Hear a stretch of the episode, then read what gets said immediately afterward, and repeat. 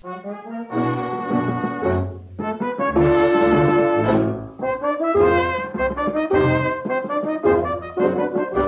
větrem plesní věd, nechcem a nebudem, musíme dopředu, o kousek dál.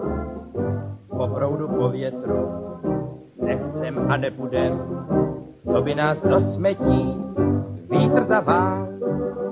Po větru netečně, vetež se kutálí, Po proudu někdy i bahno se hne, závětří na sípce, jen krysa zahálí. nám vítr náladu vždycky zvedne, když nás půjdou miliony, všichni proti větru. Každý ujde ten svůj metr, dáme metr k metru, kde je síla zpátečníků, kde je síla větru. Proti proudu postoupíme o sta kilometrů.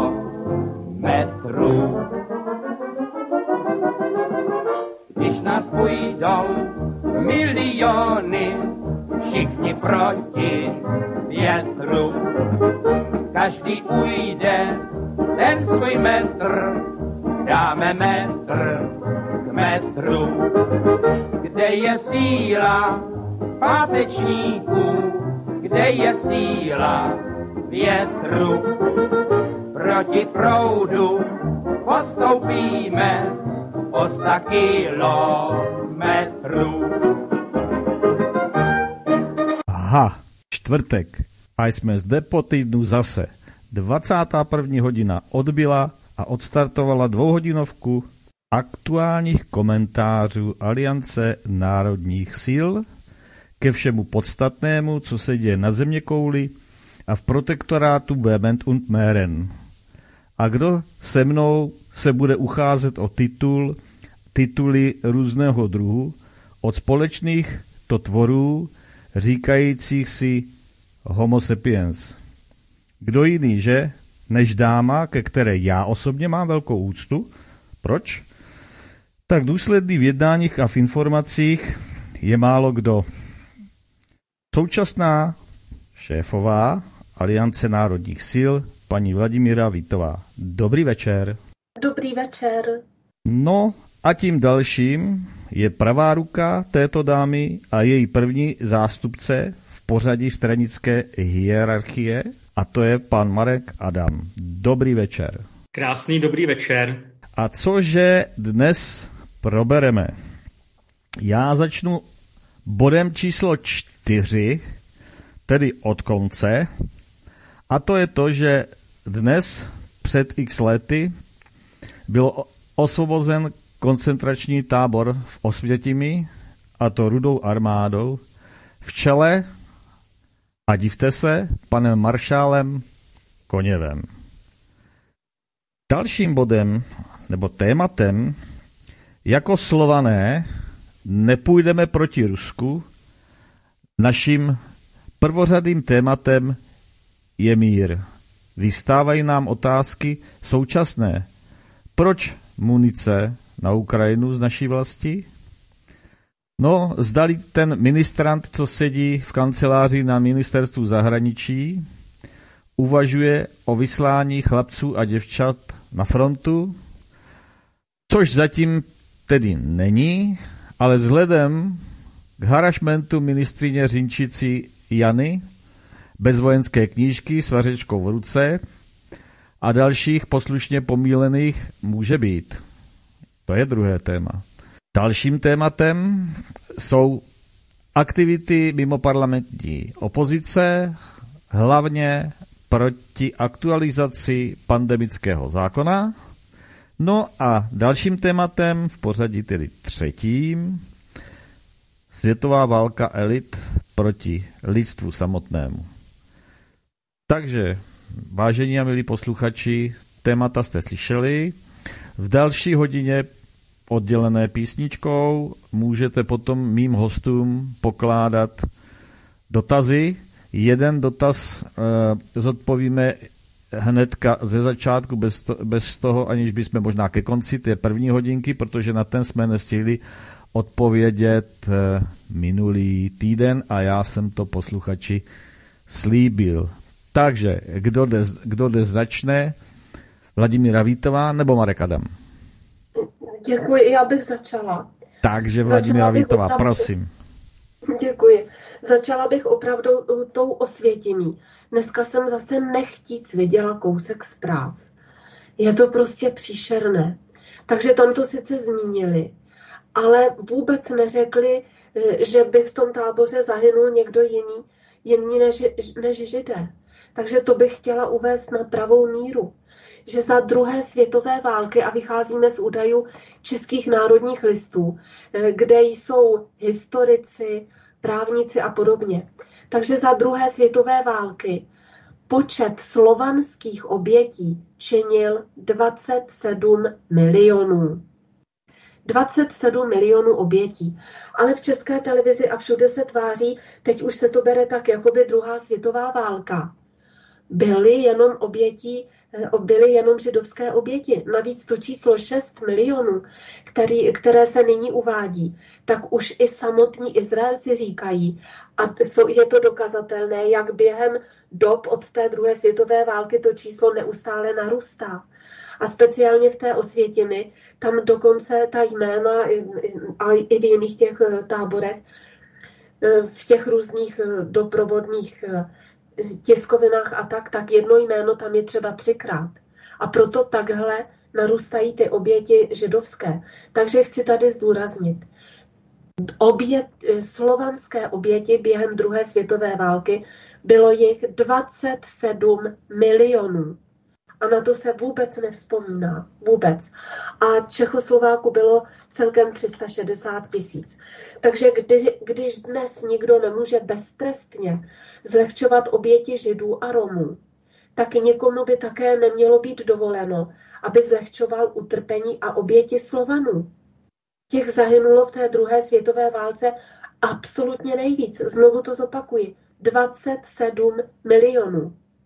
Ta fakta jsou jednoznačná a ty slovanské oběti by měly být samozřejmě úplně stejně chráněny jako ty židovské ale v té televizi nezaznělo nic, ani slovo. Nikde, nikde ve veřejnoprávních médiích. A vůbec nikde v mainstreamu. A jen bych připomněla, že ty Němci, ne fašisti, jak se říká, nebo nacisti, ale Němci, na počátku druhé světové války začali masově vyvražďovat slovenské obyvatelstvo. Zejména tady Bělorusy, Rusy, Ukrajince, Poláky, Jihoslovany a Čechoslováky. Proto, a budu to opakovat ještě jednou, 27 milionů slovanských obětí. Nebylo to jenom v těch táborech koncentračních, ale celkově. A po vítězné válce byl plán Němců, tak měl být osud Slovanů spečetěn. Měli být zlikvidováni fyzicky. A ten zbytek populace, který by nechali přežít, tak měl být přeměněn na otroky, kteří měli pracovat pro německé pány. Tak to, to jsem chtěla říct na úvod. Až zase budeme slyšet, jakože teď už, se to, teď už to slycháváme úplně běžně, že tady před rokem 89 byl komunismus a že ten byl ještě horší než ten fašismus. To se ty lidi opravdu pomátli.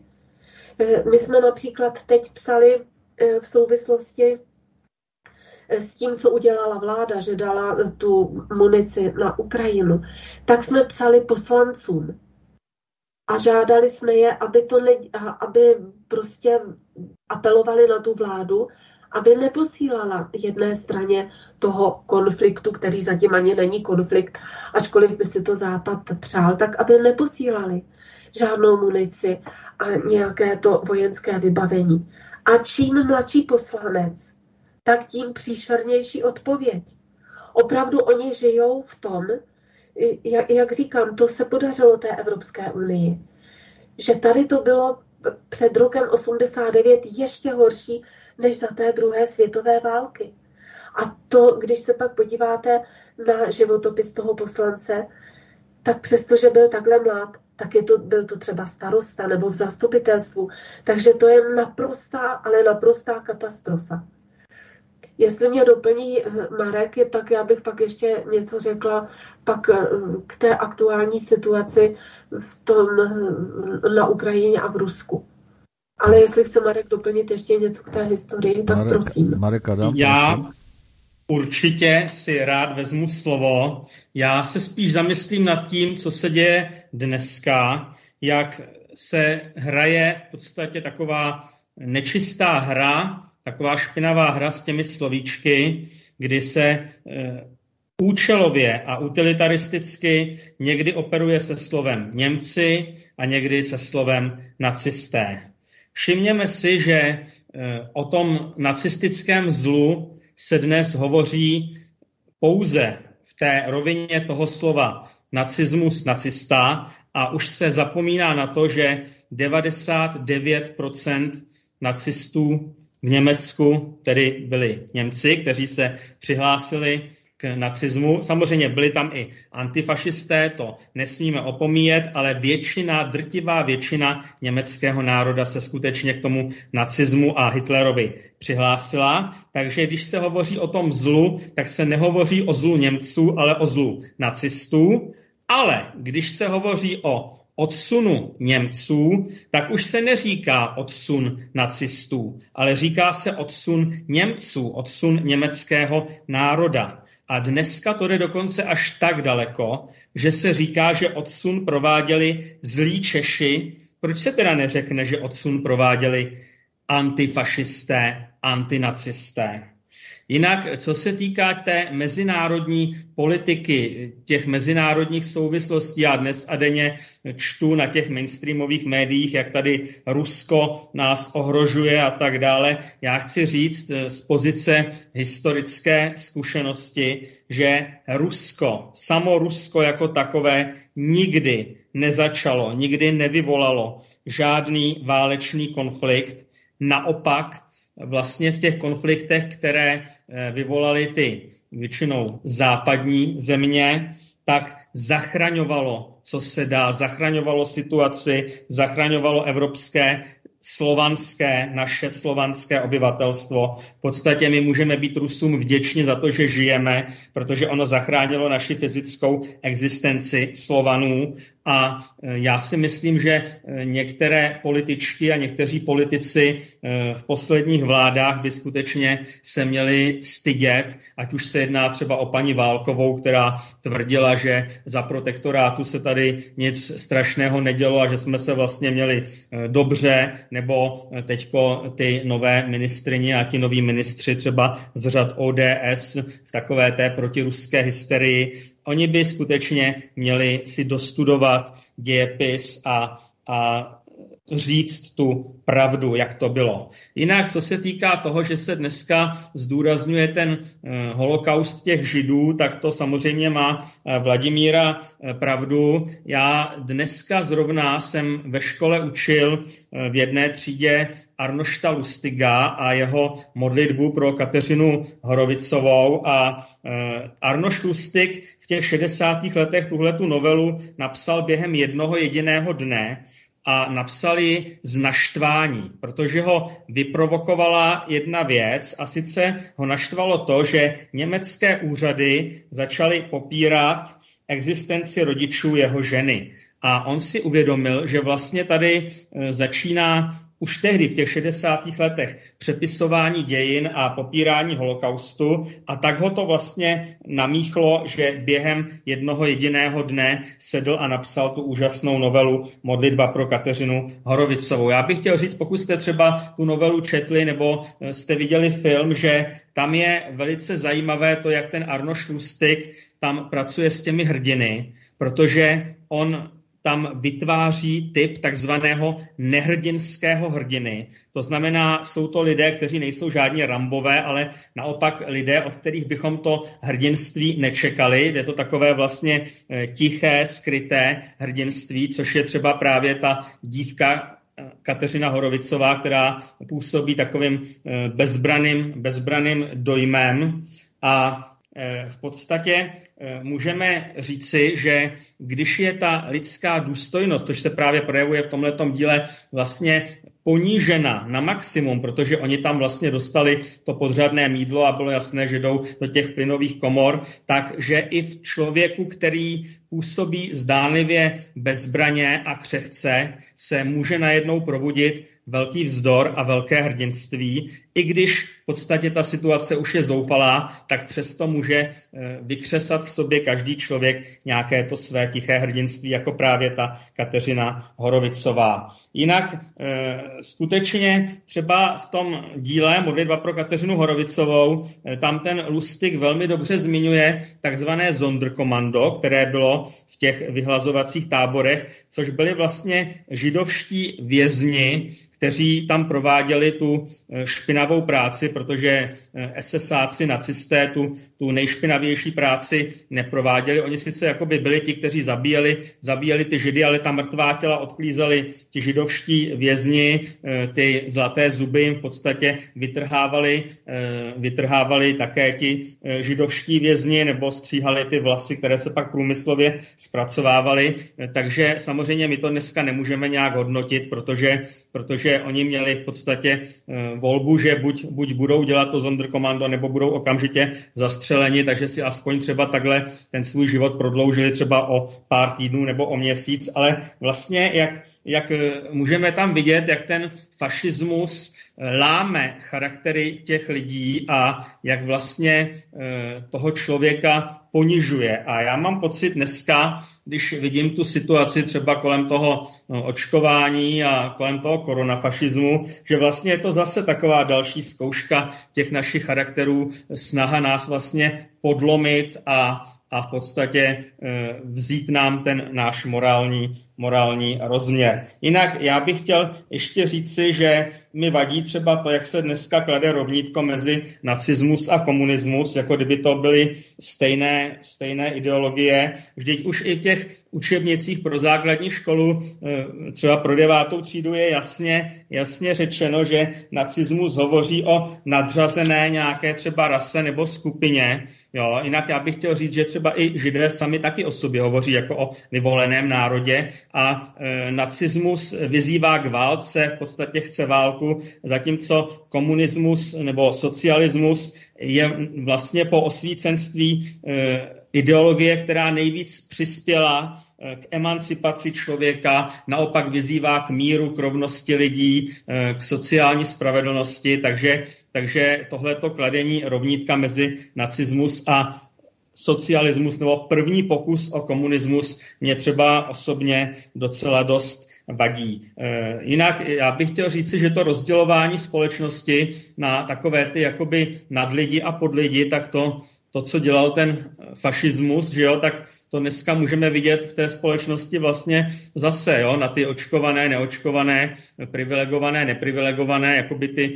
lepšo lidi a podlidi, takže, takže je to velké memento a měli bychom skutečně se zamyslet nad minulostí, abychom teď v přítomnosti nedopustili nějaké novodobé zlo. Děkuji, předávám slovo. Vladimíra Vítová ještě doplní? Ano, děkuji.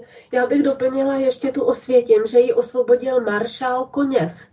Tady ten eh, maršál Koněv, jehož památník odstranili naši politici někteří, speciálně, a teď je, my, myslím, poslanec, starosta Prahy 6 Kolář. A e, taky je to politik ODS a to je ten Pavel Novotný. Takže ně, něco neuvěřitelného a hanebného. My jsme se proti tomu vždycky vymezovali a vymezujeme se i dnes. Eh, ještě chci říci, že třeba Koněvovi se vyčítá, že tady byl v roce 68. On ve svých pamětech píše, že přijel navštívit nově zvoleného prezidenta Ludvíka Svobodu ale zase tady u nás je to interpretováno, že ta jeho delegace mapovala terén pro případnou invazi vojsk Varšavské smlouvy. Tak bych ráda upozornila, že to, co se stalo u nás v roce 68, tak to nemělo ani tak souvislost s náma, ale právě s tou Varšavskou smlouvou, protože my jsme byli na hranici mezi paktem NATO a Varšavskou smlouvou. A NATO vzniklo v roce 49, hned po válce.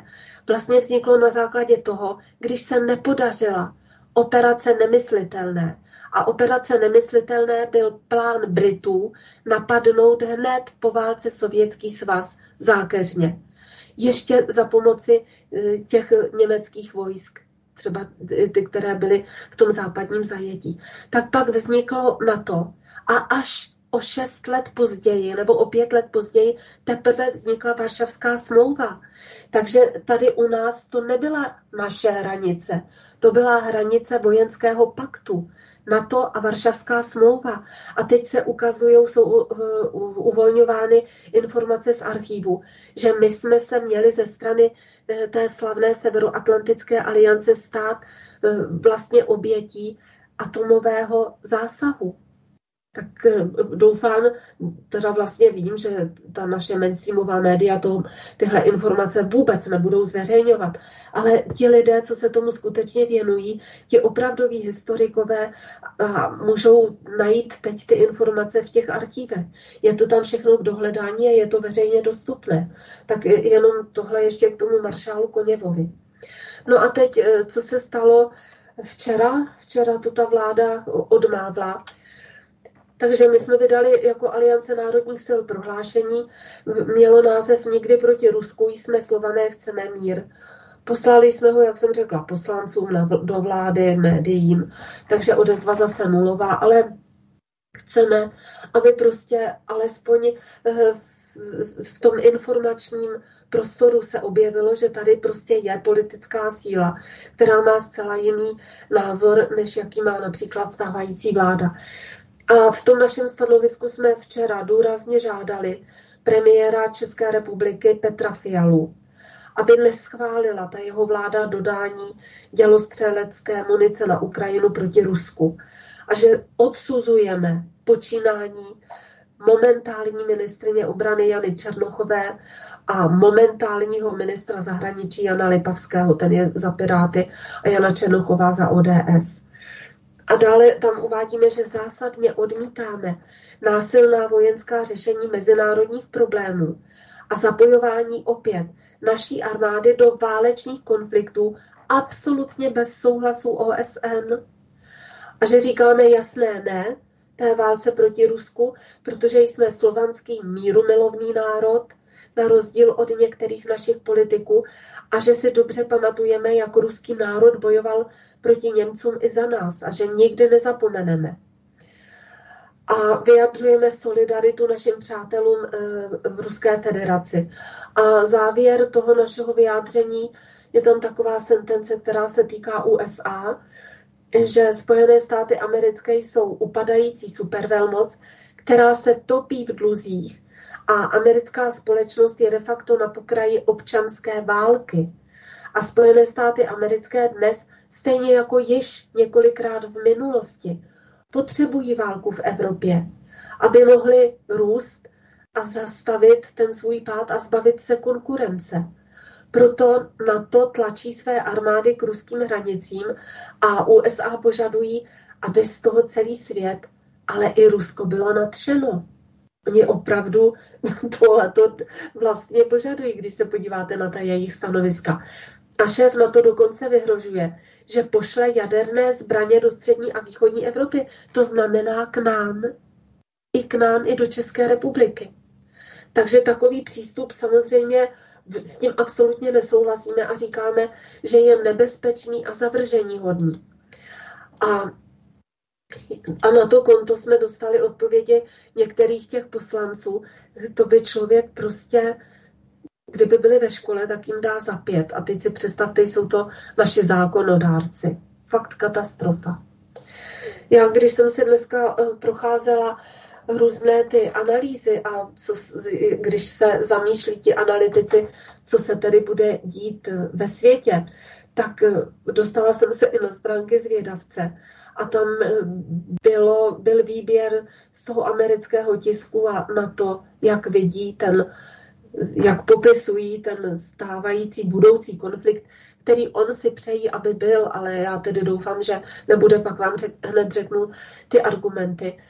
Tak ten pan Vladimír Stvora na závěr téhle analýzy, která vychází eh, z těch amerických a natovských analytiků, kdy tam lžou, až se jim od huby práší, tak napsal toto. Teď bych ho ráda zacitovala. Píše tam, také je vám ze čtení tohoto článku smutno?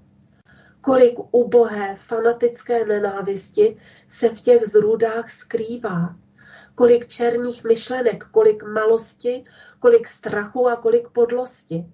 Když to člověk čte, musí se nutně divit, že ještě nejsme ve válce.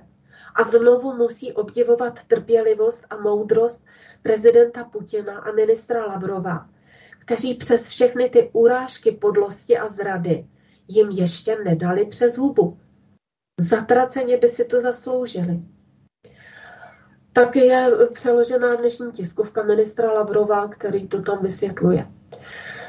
No a teď tedy, jak to, to zase vycházím z jiných analytiků, kteří jsou při smyslech, nejsou to přímo ti váleční štváči a říkají, co přesně se tam tedy děje a jak oni tu situaci vidí.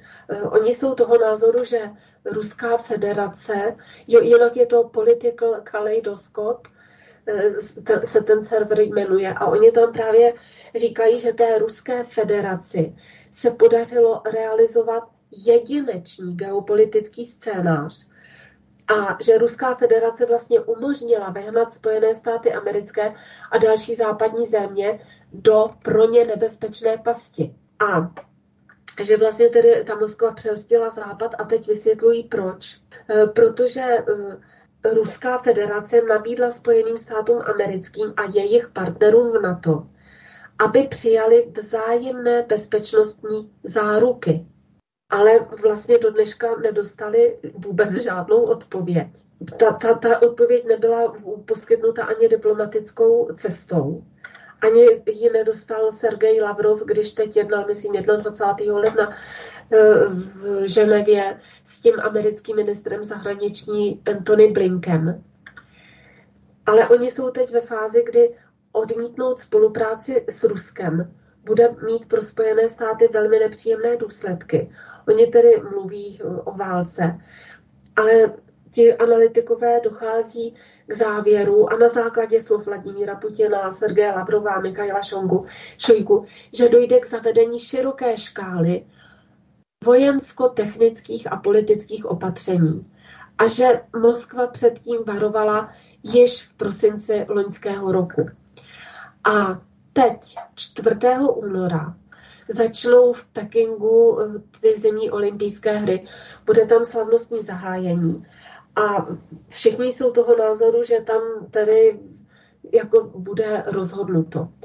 Že není teda úplně jasné, na čem přesně se ty hlavy státy, států dohodnou, ale že to setkání 4. února bude začátkem operace, která má přimět Spojené státy uzavření míru a že ty přípravy již probíhají. Například jednání s Iránem by také měla skončit eh, do konce ledna, takže mělo by to být jasné toho 4. února. A Rusko má vše připraveno k zahájení zmíněné operace na začátku února nebo při nejmenším na konci olympijských her. Takže na tomhle se shodli ti analytici a mm, já tedy, když pak ještě se dívám na jiná vyjádření, tak my se také kloníme k tomuto závěru. A hlavně z toho důvodu, že ta Amerika už nemá na žádnou jinou válku zdroje. A proto se tedy mimochodem snaží lifrovat tu vojenskou eh, techniku a ty lidi, ale ne své lidi, ale nás, Poláky a Slováky protože žádná jiná západní země se nevyjádřila nějak k tomu konfliktu, respektive vyjádřili se tak, že, že nebudou nějak zasahovat a že se k tomu vyjadřovat nebudou.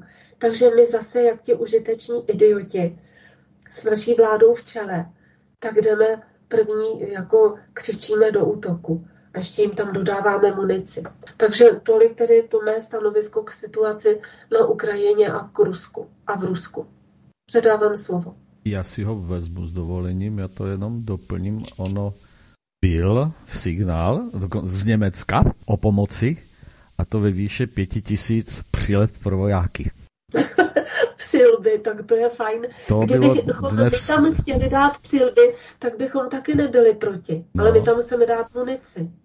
Němci dají pět tisíc přilep. Takže tak to je, fakt je to... No vidíte, to mluví za vše. To mluví za vše, jak se chová Německo. No, zase... Je a pardon, můžu ještě jednu určitě, určitě. legrační věc, aby se na to nezapomnělo.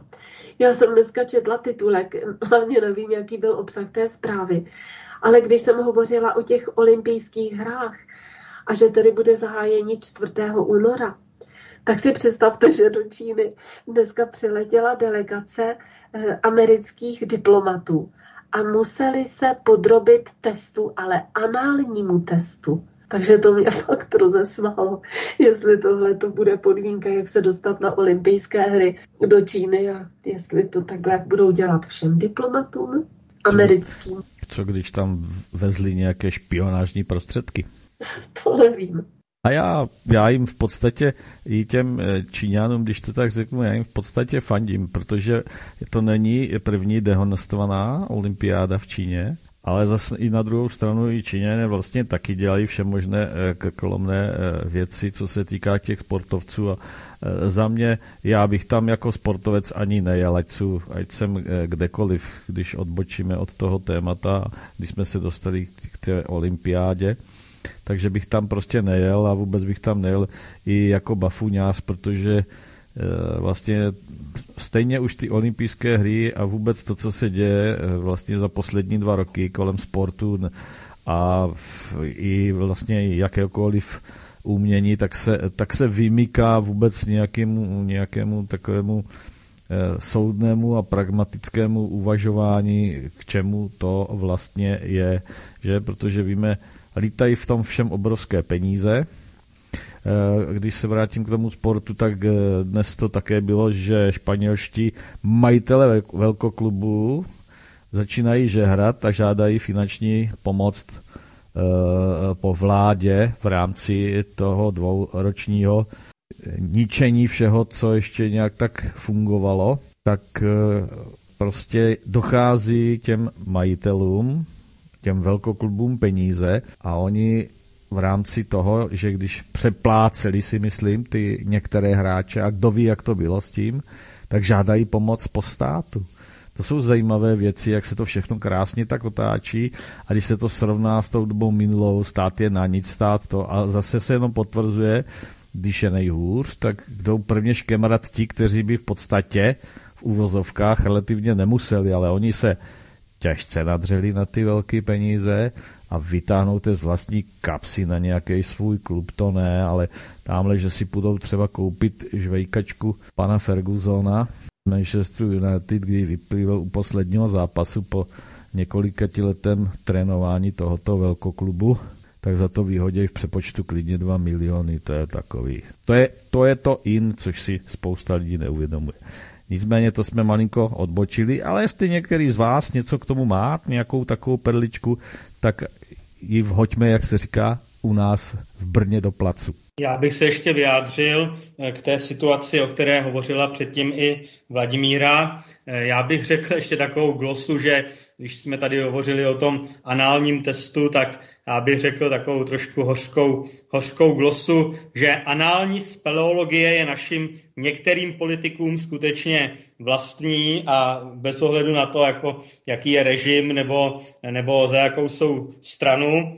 Tak a teď už, teď už vážně. Eh, tenhle ten novodobý Drunk nach Osten vlastně podle mého názoru je projevem krize kapitalismu, protože kapitalismus je dneska systém, který je upadající, dekadentní, mutující. On, aby mohl expandovat, aby vlastně mohl existovat, aby mohl expandovat, tak, tak musí neustále vyvolávat nějaké válečné konflikty nebo nějaké burzovní spekulace a v podstatě, že jo, už v tom učení marxismu se vždycky pravilo, že kapitalismus ke své existenci potřebuje válku. Eh, na té Ukrajině je ta situace skutečně velmi, velmi složitá. Já bych dokonce tady třeba připomenul jednu takovou skutečnost, že syn prezidenta Bidena eh, je dneska na Ukrajině vnímán v podstatě jako téměř něco víc než, než samotný ukrajinský prezident. On tam má své zájmy a mě to připomíná takovou tu jednu pohádku. Jestli nebude pomen, tak tatínek vám vyhlásí válku. Jinak mě samozřejmě z té situace na Ukrajině velmi smutno, protože já se dočítám takové věci, jako že Ukrajinci prodávají a vyvážejí třeba svou černozem, tedy to své národní bohatství. Je to eh, velmi rozvrácená země a já bych tady souhlasil třeba i s tím, co říká eh, bývalý prezident Václav Klaus, byť s ním v mnoha jiných věcech nesouhlasím, tak ale v té mezinárodní politice nebo i v té covidové otázce musím říct, že v poslední době s Václavem Klausem víceméně souzním a že mi takzvaně mluví z duše,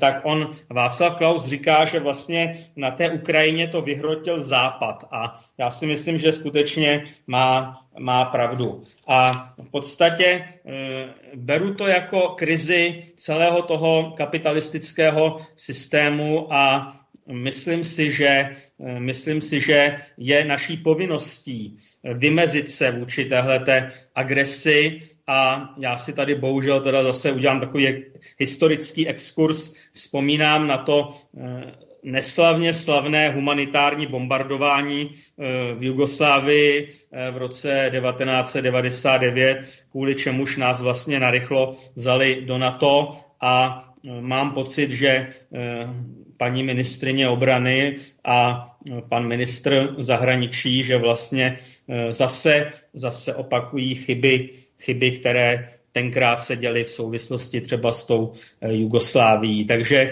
je mi to líto a, a mám pocit, že by se měli skutečně někteří ti vládní představitelé stydět za výroky, které pronášejí. Předávám slovo. Já bych si ho s dovolením vzal a ještě tomu zase malinko. Dvakr, dvakrát tak ulehčím. Vrátím se ještě k paní Hřínčivé Janě, tak já bych potom předpokládal, když teda půjde na toho Rusa, že půjde v čele a bude držet za ruku pana Lipavského s nějakou flintičkou, jestli ví, co to je ten člověk. Aby věděli, zač toho loket. A já určitě bych bránil naše chlapce a děvčata, aby z těch nějakých kasáren vůbec nikam neodjeli, protože není to o nás. To je jedna věc. A takový maličký, ještě se vrátím k tomu Pekinku, když teda budou zkoušet těmi eh, testy hloubkovými, tak možná by se tam potom někteří z těch adjunktů nedivili, že kde nic není, ani čert nebere, že, když je otestují. Takže... Já si můžu ještě, Oldo, tam určitě. říct takovou poznámku jednu. Mě tohleto protiruské tažení připomíná v podstatě takovou situaci, takovou paralelu, jako kdyby e, dítě, malé dítě, takové umíněné, rozmazlené, malé spratkovité dítě vedlo válku proti svým rodičům, proti své mamince, proti svému tatínkovi a takovéhle dítě podle mě zaslouží na zadek. Předávám slovo. Vladimíra Vítová chce ještě něco dodat? Já bych navázala na Marka a vlastně přišla e, k tomu tématu jak světové elity bojují proti lidstvu. Protože souvisí to s tím kapitalismem. Vlastně k tomu zvratu došlo eh, v 60. a 70. letech toho minulého století, kdy už bylo úplně jasné, že se kapitalismus dostal do slepé uličky a dobře to chápal. Dobře si to uvědomoval, že je čas eh, změnit to zřízení a že pokud by zůstal Sovětský svaz a socialistický blok, takže by to eh, vedlo k posílení té střední vrstvy na úkor těch elit, na úkor těch, na úkor těch vyšších vrstev. A s tím si uvědomili, že je potřeba něco dělat. Eh, například, eh, když se podíváte na zasedání různá římského klubu, tak tam to i říkají, tam se tím vůbec netají. Takže ten problém nebylo ale možné vyřešit, dokud existoval Sovětský svaz. Tím pádem nejprve oni se museli zbavit eh, fungujícího Sovětského svazu, kdy, když se vychází speciálně zase z analýz Valerie Pěkina, tak je tam jasné, že si tam začali kupovat tu nomenklaturu, tehdy sovětskou. A e, já musím říct, že částečně i u nás. A když jsem zmínila ten římský klub, tak to právě bylo, působilo to tak, že oni vtáhli tu sovětskou nomenklaturu s tím, že jí mazali nad kolem pusy a říkali, vy jste tak šikovní, vy budete součástí toho římského klubu a tak podobně, do těch svých globálních her a oni jim to zblajzli i s navijákem. Takže v těch 80. letech už tam byly v tom Sovětském svazu a i u nás připraveny ty síly, které byly odhodlány změnit společensko-ekonomické uspořádání. Tady v roce 89 taky nikdo nechtěl, aby tu přestal být socialismus. A stejně tak to bylo v tom Sovětském svazu. Začala ta akce, ta, to realizování té změny začalo v těch 80. letech.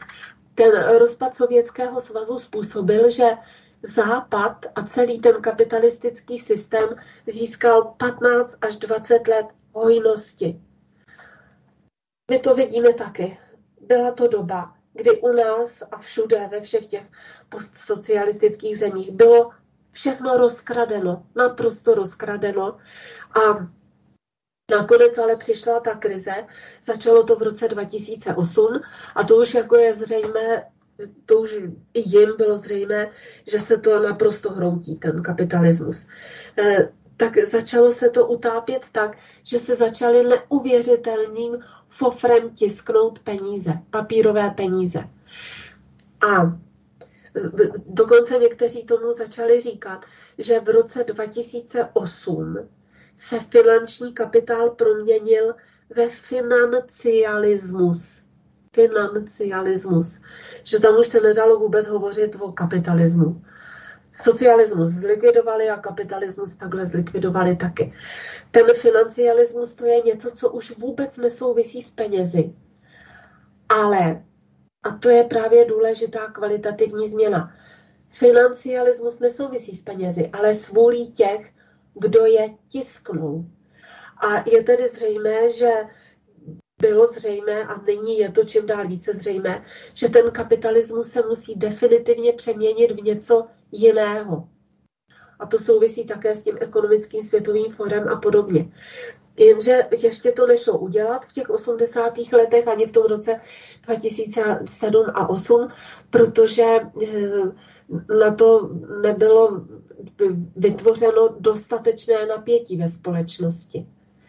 Takže začal se vypracovávat evoluční plán k takzvanému postkapitalismu. Původně to bylo naplánováno eh, v Americe, že tam tedy 8 let bude Obama, 8 let tam bude Clintonová a to se nepodařilo, protože tam zvítězil v tom roce 2016 Donald Trump a najednou už jim ten plán přestal vycházet a součástí toho plánu, jak se dostat globálně k postkapitalismu, tak vlastně je te, i ta covidová pandemie, k tomu se dostaneme, nebo teď vlastně se k tomu dostávám v rámci toho tématu boj elit proti lidstvu. Takže když se ale vrátím k těm historickým událostem, tak v tom roce 2016 přišel Trump a vlastně rozbil ten scénář původní. Protože eh, tam hrály velkou roli oni jako ty nadnárodní korporace. A vlastně už v tom roce, v tom roce 2016 a po dobu vlády toho Donalda Trumpa, tak začal boj mezi těmi elitami. Proto ty dlouhodobé plány, které naplánovaly ty, ta globální elita ještě než se rozdělila na ty dva tábory a než mezi sebou začala bojovat, tak to jedno křídlo tu pandemii, jak jsme už říkali víckrát, použilo dřív proti tomu Trumpovi, ale tím pádem mm, ji použilo rychle. A nebyly naplněny všechny, všechno ta sociální očekávání, ještě nebyly ty lidi tak zmasírováni, takže proto jim to nevyjde. E, bylo jasný, že světová válka s ohledem na ty jaderné zbraně už není možná. Prostě není možná. Těm světovým globálním elitám je to zřejmé. Takže tahle varianta je vyloučena. Ale je možná světová válka s jiným druhem katastrofy, například sociální katastrofy. A to se děje teď. Ta, ta horká válka, to není jediný typ sociální katastrofy. Existují i jiné typy, tudíž jiné typy válek. Běhá teď po internetu a i mailem, že v roce 2010 Jacques Attali v odpovědi na dotaz, když se ho ptali, já teď už nevím, jestli Lomont nebo kdo, když se ho ptali na to, jaké faktory by mohly usnadnit přechod k novému světovému řádu, protože bylo jasné, že kapitalismus končí, tak řekl, že jsou různé eh, a různé druhy toho, těch faktorů. A v roce 2010 on uvedl jako jeden z těch nejdůležitějších a ten, který určitě bude ve hře, tak uvedl pandemii. A já v téhle souvislosti chci upozornit na to, co jsme říkali už před volbama a za co nám vyškrtali ty volební vizitky v Českém rozhlase, že Světová zdravotnická organizace nevyhlásila pandemii. Vyhlásilo ji Světové ekonomické fórum a teď, když se podíváte na stránky Světové zdravotnické organizace, tak asi před měsícem vydala prohlášení, že ona pandemii nikdy oficiálně nevyhlásila.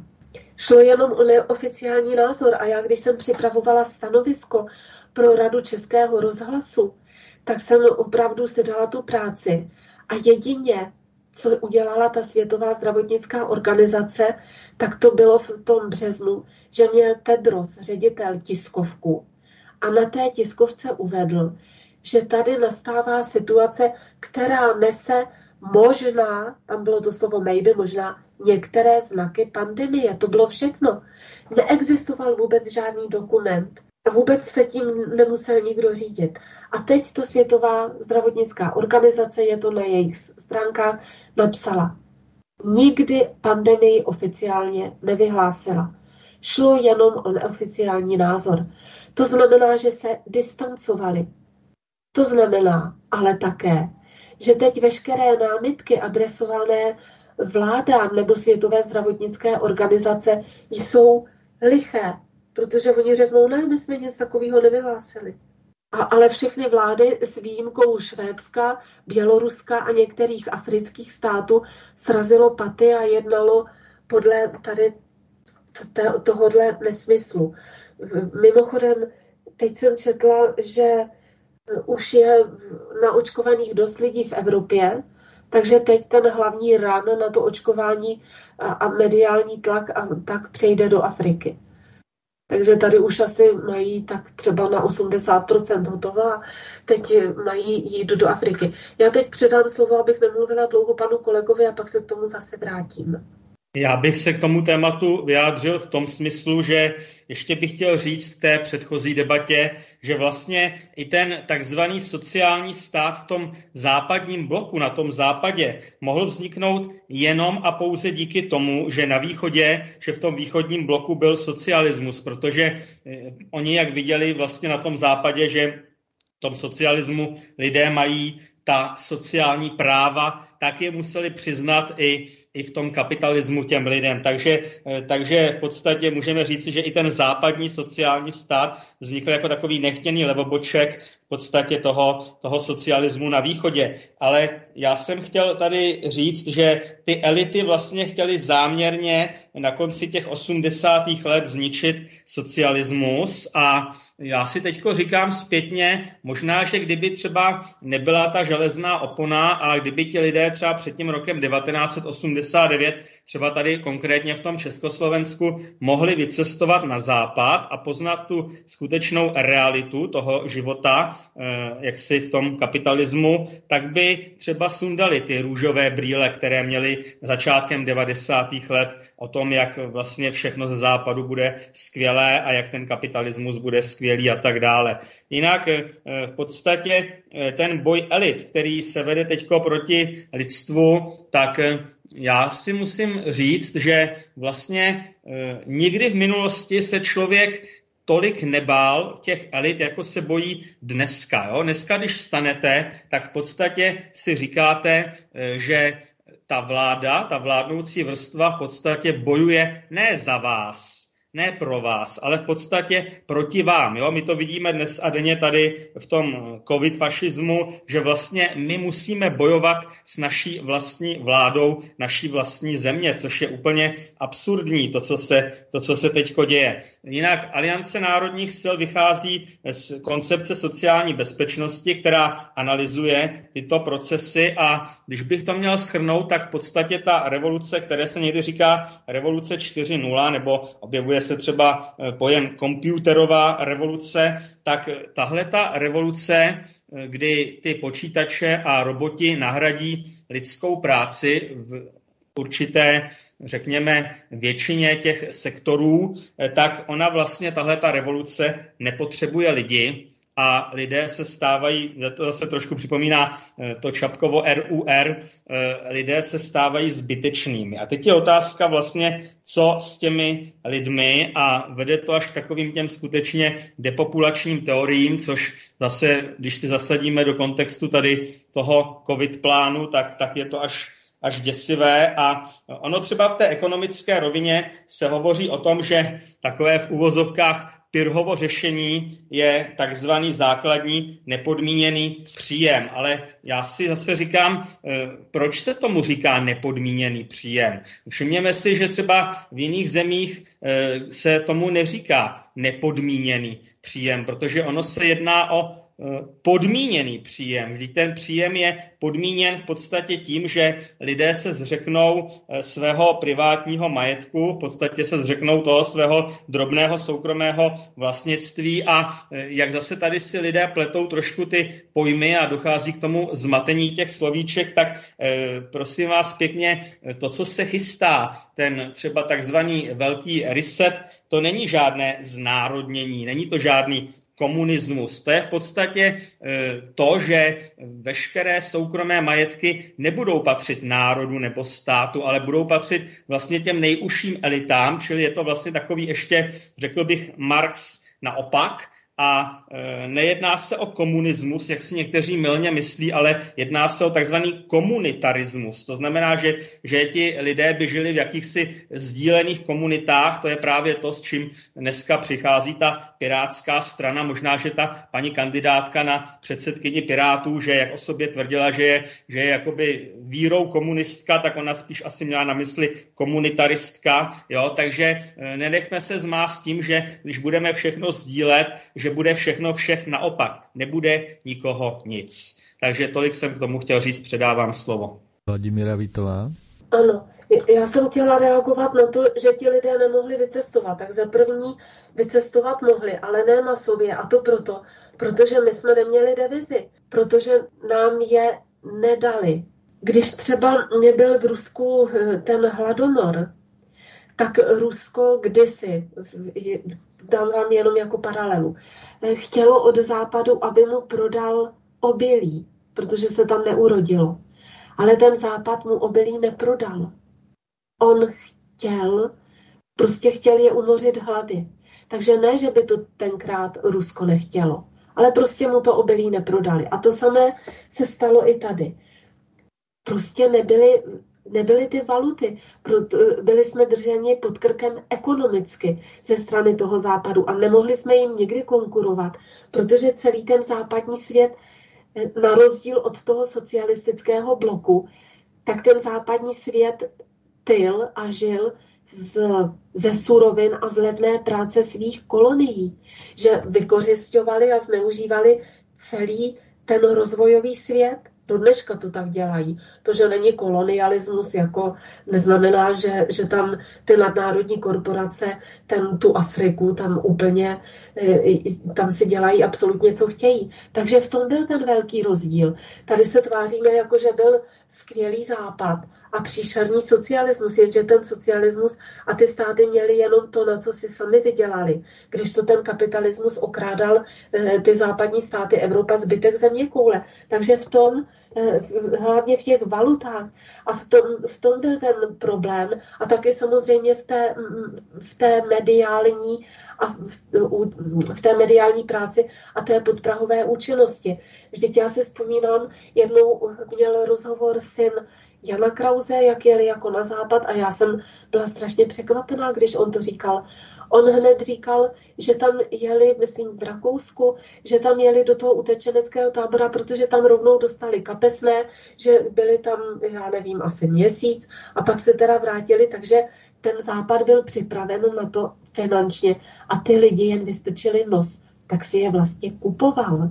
Takže tady nebyly na jedné straně byly, byl ten východní a středoevropský a, a socialistický blok zemí, kteří, které ještě jednou zopakuji, měli jenom to, na co si sami vydělali a žili ze svých surovin a nikoho neměli žádné kolonie, nevykořišťovali. A druhá strana byl ten západní blok západní Evropy, kteří tyly měli levnou pracovní sílu a suroviny z celého zbytku světa. Celý třetí svět jim posluhoval a sloužil, takže v tom byl ten rozdíl. Potom tady ještě mám poznámku k tomu nepodmíněnému a podmíněnému příjmu. Ano, to milně se to označuje za nepodmíněný příjem, protože to má tu podmínku, že nebudete nic vlastnit. Ale my máme v našem programu, a to spolupracujeme s ekonomy, opravdu také skutečně ten nepodmíněný příjem, který je možný eh, použít, eh, když ten stát úplně krachne. Tak co chcete, aby se ty lidi šli pást? To není možné. Takže skutečně je tady varianta, že v takových situacích může po určitou dobu být skutečně nepodmíněný příjem, aby ty lidé prostě nepřišli od hlavu, o střechu nad hlavou, aby se nějak uživili. Ale nebude se to ničím podmiňovat. Nebude se to podmiňovat tím, že všechno odevzdáte nějakým nadnárodním korporacím, které se o vás jakoby budou lépe starat tahle možnost je a funguje to po určitou dobu, aby ty lidi nepomřeli. A to neznamená, že nemůžou jako chodit do práce, nebo to samozřejmě také tak bude, ale té práce bude daleko míň. Takže jak to vyřešit tu situaci? Takže je tady ten institut skutečně nepodmíněného příjmu. Ale pravda je, že teď, jak se eh, s těmi slovy tak žongluje, tak jeden řekne nějaký termín a myslí pod tím úplně něco jiného, rozhodně něco jiného než třeba ten druhý. A v tom je pak velký zmatek. Takže, ale vrátím se k tomu, abych navázala na to, co jsem říkala předtím. To, co se tedy odehrává ty poslední dva roky, tak to je metoda sociální války, informační války. A opravdu je to tak, že ty špičky, ta globální elita bojuje proti masám. To už není hm, jako nějaká vzpoura někoho, je to skutečná sociální válka. A jaké jsou cíle? Tak jde o to zavést kontrolu jednak nad výrobními prostředky, s tím, že to všechno budou vlastnit ty nadnárodní korporace. Proto ta nesmyslná privatizace naprosto všeho, naprosto všeho. A kdo to vlastní? Nadnárodní firmy. Takže cílem je zavedení kontroly nad hmotnými, ale i nehmotnými výrobními prostředky, což je ten informační prostor a podobně. Dále zavedení kontroly nad chováním lidí, nad jejich potřebami a i nad představami. To je to, čím se zabývají eh, různé ty digitální sociální platformy a jak se teď změnil eh, Facebook na tu metaverze, nebo jak se to jmenuje přesně. Dalším cílem je úplné vyvlastnění práce, kapitálu, kterým disponují ty malé a střední podniky. Proto ty lockdowny. A jedinou možností, která je nám nabízena, nejen nám tedy, ale světu obecně ze strany toho Světového ekonomického fóra, je ten podílnický nebo inkluzivní kapitalismus. Takže toto ale nemá samozřejmě ani s kapitalismem vůbec nic společného. A tou třetí věcí, o co jde tady při téhle válce sociální globální elity vůči lidstvu, tak jde o likvidaci ekonomické základny eh, všech prostřednictvím toho Green Dealu, zelené ekonomiky. A tam dochází k úplnému podkopání vlastně průmyslového kapitálu, protože eh, ty elity se mezi sebou taky hádají a bojuje proti sobě, bojoval, teď, se, teď vítězí ten druhý. průmyslový kapitál a finanční kapitál. Oni nejsou jakoby jednolité, jednolití ta elita. Takže je, a je, je, v jedné té fázi bojovali ti průmyslníci proti finančníkům a teď vyhrávali finančníci. Ale teď už jdou do kopru i ti finančníci. Ta, ta, ta zelená ekonomika a ten eh, Green Deal, tak to vůbec nejde o ochranu planety. Ale ta podstata je opět ekonomická. Drastické zničení velké části průmyslu, tedy toho průmyslového kapitálu. A úplné ožebračení Eh, celé, celých vrstev obyvatelstva a rozvrácení národních zemí, rozvrácení států. Vůbec se to netýká změny klimatu a podobně. A eh, když jsem hovořila o té digitalizaci společnosti, že jde o kontrolu, chování, o kontrolu a potřeb, tak eh, bylo spole, spuštěno to metaverzum, kdy vlastně oni nejenže atomizovali společnost tím, že ji že, že chtějí, aby ty lidé byli zavřeni doma a vůbec ani nikam nechodili. Ale teď ještě se budete muset eh, dávat, nebo bude, bude to prezentováno, že to je výborné, že to je to cool. Budete sedět doma, budete mít na hlavě brýle, budete sedět třeba v úplně holé místnosti ale budete mít pocit, že někde cestujete nebo budete se na to dívat a, a jste na pláži. Takže eh, tady o, o tohle jde v tom budování těch virtuálních světů, protože to sníží spotřebu, někam nebudete lítat, někam nebudete chodit, tomu moři prostě jezdit nebudete. A oni tomu právě to Světové ekonomické fórum eh, v té své, no to není kniha, to je program, tak my to vidíme jako knihu, ten Great Reset. Oni tomu říkají antirůst, nerůst. A teď jakými prostředky toho chtějí do, dosáhnout? Jednak tou medicalizací, to je, že vám budou pořád píchat ty injekce nebo dávat léky, nebo prostě ta farma, ta big farma a ta farmaceutická lobby, ta se tady stane králem, to už tady vidíme. A pak jsou i další prostředky, ale zase nechám slovo panu kolegovi, aby mohl reagovat a pak to dokončím. My jsme o tom hovořili už v létě, že vlastně ty farmaceutické eh, firmy, ty korporace v podstatě eh, ohledně těch vakcín, oni mají patenty na všechno, takže i ti příjemci těch vakcín v podstatě se stávají potom takovým jakýmsi druhotným majetkem těchto korporací a je to vlastně ztráta svobody toho suverénního člověka. Jinak já bych ještě chtěl navázat na Vladimíru. Eh, je velmi důležitá skutečně, aby tady byla nějaká záchytná sociální síť, proto má i velký význam pro nás třeba minimální mzda, která je velmi, velmi důležitá, samozřejmě role odborů a v podstatě i i to zdraví, i to naše zdraví, ta péče o zdraví eh, se vlastně zlepšila v těch posledních desetiletích právě i díky tomu socialismu, že přeci jenom ty výdobytky těch sociálních práv, té sociální emancipace třeba, eh, že jo, určili třeba nárok na dovolenou, eh, určitou jaksi stanovenou pracovní dobu, takže to všechno přispělo i k tomu zdraví. Dneska bohužel je situace taková, že v podstatě nemocnice jsou instituce za účelem zisku, s tím souvisí ta farmaceutická lobby, Big Pharma a tak dále, eh, takže my jsme v podstatě v zajetí toho biznisu, biznisu i s tím zdravím, bohužel. Eh, takže, eh, takže ta situace je velmi složitá a Otázka je tedy, co bude v budoucnosti dál. Určitě ta atomizace té společnosti, to není náhoda, to je v podstatě trend. Já to vidím třeba i v tom školství, i v tom vzdělávání, že se jede takový ten rizí individualismus a vytrácí se taková ta koherence a koheze v té společnosti, ta, ta spojitost. A samozřejmě to, co se teď děje, ty soudobé procesy, to je útok na takzvanou střední vrstvu a samozřejmě víme ze sociologie, že pokud střední vrstva jaksi zanikne, tak, tak zanikne i stabilita té společnosti a o to asi pravděpodobně těm elitám v současné době jde. Předávám slovo.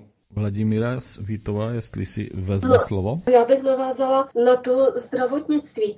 Já teda fakt trpím někdy na těch demonstracích, když tam někteří ti účastníci říkají, že teď, co se děje eh, s tím zdravotnictvím a s, tím, s tou vakcinací, že to je ještě horší, než to bylo ještě horší, než to bylo v tom socialismu a možná, že ten socialismus byl ještě horší než fašismus. No to se všichni pomátli. Jako ti lidé vůbec netuší, že tady bylo zdravotnictví zdarma, že tu bylo školství zdarma, že zdravotnictví a školství bylo pojímáno jako celospolečenský statek, že tady byly sociální jistoty, já, já vůbec nevím. Teda jsme s nima na jedné lodi, že jsme proti tomu očkování povinnému a proti pandemickému zákonu a podobně. Ale, ale jinak to je katastrofa, že i tady tihleti lidi, co teda prokoukli, že se teď jedná eh, o něco zlého, tak stejně pořád melou tu příšernou agendu těch mainstreamových médií. Takže to, to mě fakt hrozně ničí, tak abychom se to uvědomili že, že tady to bylo před rokem 89 úplně jinak, ale úplně. Tady teda fakt nebyly ty nemocnice závislé na zisku. Zdraví bylo celospolečenským statkem a ne, ne, ne statkem jednotlivce. Protože každý národ a stát by se měl starat o zdraví svých lidí, protože to je pro něj výhodné, aby ten stát a společnost prosperovali jako celek ten stát je e, v, té, v tom moderním světě i teď jedinou ochranou toho člověka před korporacemi. Jinou ochranu ten člověk prostě nemá. A já když e, čtu některé úvahy těch kolegů z mimo parlamentní opozice, že třeba stát e, jako za, státní zaměstnance nikdy nesmí mít vyšší platy než v soukromé sféře, no tak jako princip je to jako opravdu neuvěřitelná hloupost. Ale teď se zase tedy vrátím eh, k tomu, k těm elitám, jak bojují proti lidstvu. Takže jsou teď hlavní tři ataky a tím je ta medicalizace nebo vakcinace, i když oni teď říkají, že ty vakcíny už budou jenom v lécích nebo v náplastech a podobně. Druhým je boj hm, za to klima, údajný boj, takže ten Green Deal a třetím je ta digitalizace, o tom jsem taky hovořila. Eh, to jsou ty to jsou ty hlavní jakoby fronty té globální sociální války eh, proti těm lidem. A tyhle ty tři věci, ještě jednou to zopakují, medicalizace nebo vakcinace, Green Deal a digitalizace, ty vlastně nahradily teď tu světovou válku mezi národy, která nemůže být, protože už je tolik těch jaderných zbraní, že by se to tady zlikvidovalo naprosto všechno. Eh, ten, to Světové ekonomické fórum, tam tvrdí ti odborníci, no to můžeme říct ha, ha, ha že, ta, že ve světě digitalizace už žádné státy existovat nebudou. Ale když oni mluví o digitalizaci, tak vlastně mluví, a to souvisí i s tou čtvrtou průmyslovou revolucí, o biokybernetizaci. Já jsem někdy v lednu loňského roku citovala na jedné demonstraci nějakého věce, už neznám přesně jeho jméno, bylo to z toho Massachusettského technologického institutu, který řekl, že příroda už je tady hodně dlouho, už je tady x miliard let, takže my ji teď musíme poopravit a nahradit. A že k tomu slouží ta vakcinace. A to vlastně říkají e, i e, ti členové toho Světového ekonomického fóra, kdy říká, teď bych možná, jestli to najdu rychle, jo, já zacituju toho Klause Švába. To jsem se tady připravila. On říká, zatímco první tři průmyslové revoluce spočívaly v tom, co my a lidstvo dělá se světem, tak čtvrtá průmyslová revoluce spočívá v tom, co se bude dělat s vámi. Jinými světy, jinými slovy, co globální elity budou dělat s vámi.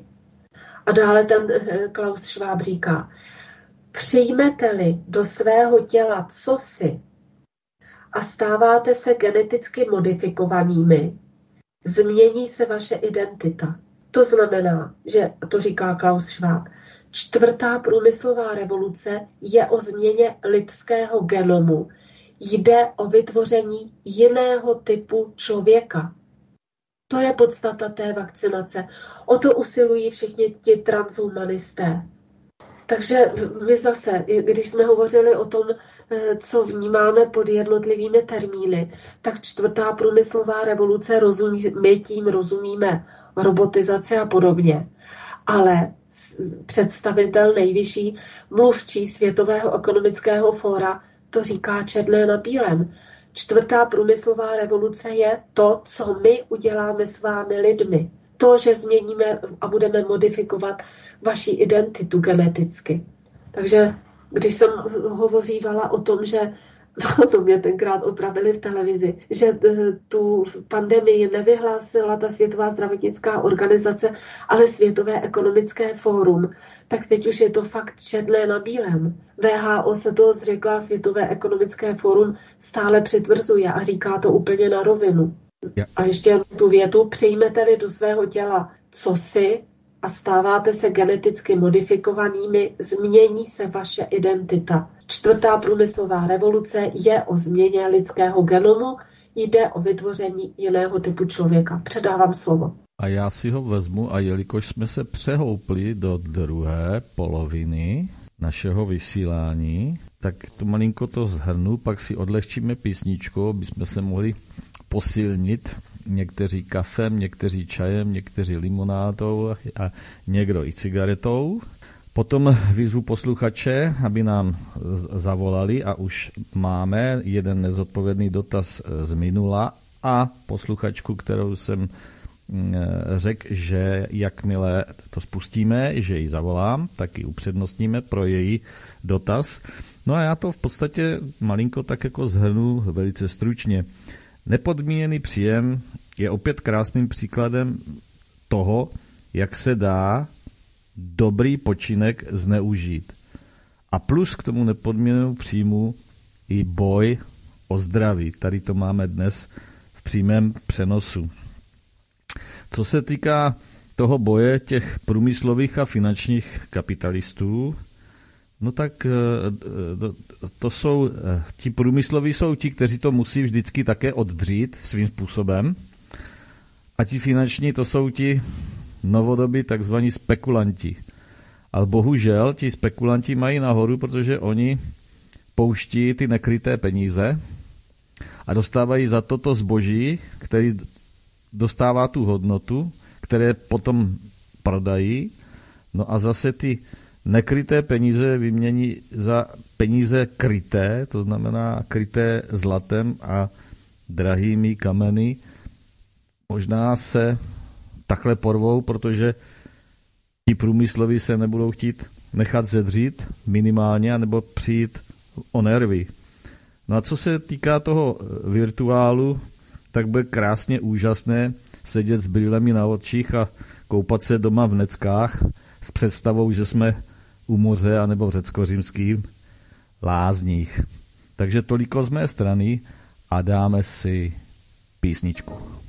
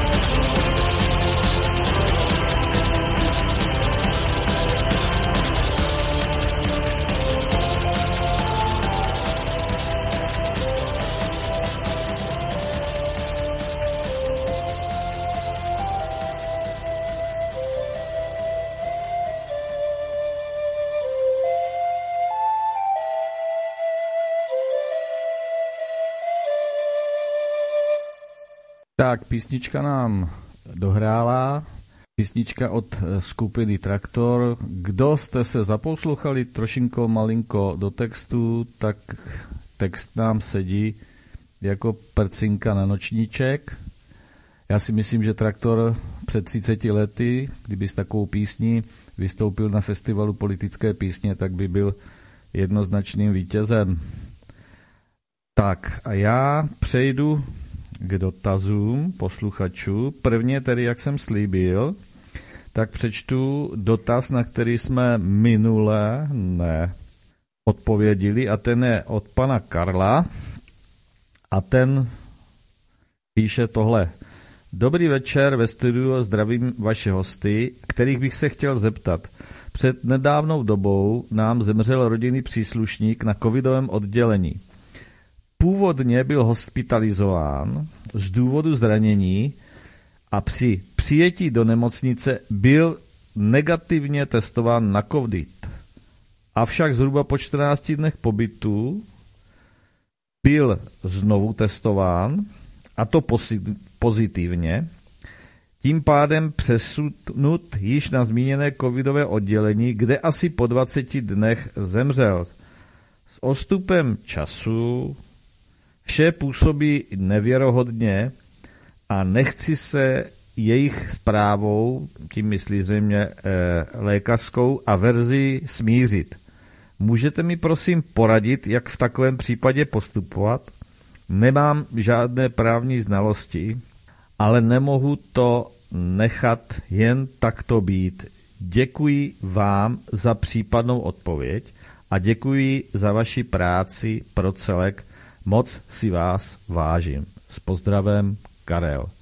Takže kdo se pokusí Karlikovi odpovědět? Vladimíra Vitová? Já bych navrhla, aby se obrátil na to zdravé fórum anebo pro Libertáte, anebo na tu infolinku, kterou provozuje Chcípl pes a vlastně i my ne, teda konkrétně, ale podporujeme je a ty zpřátelené firmy, protože tam mají právníky a ti by mu určitě poradili. A pro Libertáte a Zdravé fórum tam, tam jsou lékaři. Takže aby se určitě mrkl na ty jejich stránky, je tam kontakt a na tu infolinku chcípl pes. Eh, tam, Ma- tam se mu odpovědi dostane. A Marek Adam, jsem... jestli by doplnil malinko, může? Ještě Vladimíra chce něco dopovědět. Takže necháme paní Vladimíru. Že ještě existují stránky covidplus.cz, myslím, nebo ne, covid plus EU. A mně z toho chodí takové zajímavé informace, ale nedívala jsem se na tu stránku, jestli tam třeba budou také návody. Ale já teda, když netýkalo se to covidu, já bych prostě napsala eh, té etické komisi lékařské, našla, našla bych si kontakt a jestli nechce se v tom jako párat eh, úplně podrobně, tak bych sedla, napsala jako první tady na tu etickou lékařskou, na lékařskou komisi a tam mají etickou část, tak tam bych napsala.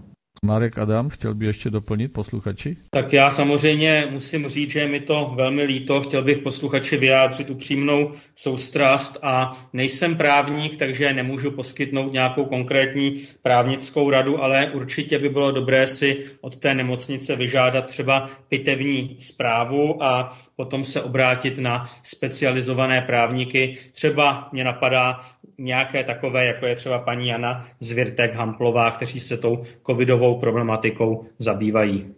Víc nejsem schopen bohužel poradit.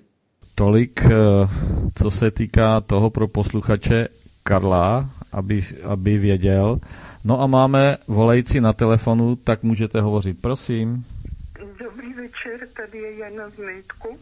Já zdravím paní doktorku Vítovou, pana Adama, vás, pane Oldo. A já nemám přímo dotaz, ale já mám jenom takovou glosu. Já jsem se dneska dočetla na seznamu na stránkách, že e, šéfem Všeobecné zdravotní pojišťovny by měl být Miroslav Kalousek. Takže e, jako to, kdyby se skutečně mělo stát, tak to je to do třetice všeho nejhoršího. Jak vždycky, když jdou ty Jobovy zvěsti, tak přijde první, druhá, třetí Tak to by, to by byla ta třetí. Eh, Kalousek prostě ve vedení Všeobecné zdravotní pojišťovny to považuji za, za pohromu pro všechny důchodce, protože ten tam nastaví takové požadavky a podmínky, že se budeme divit, že, že nemáme na léky. Tak asi takhle.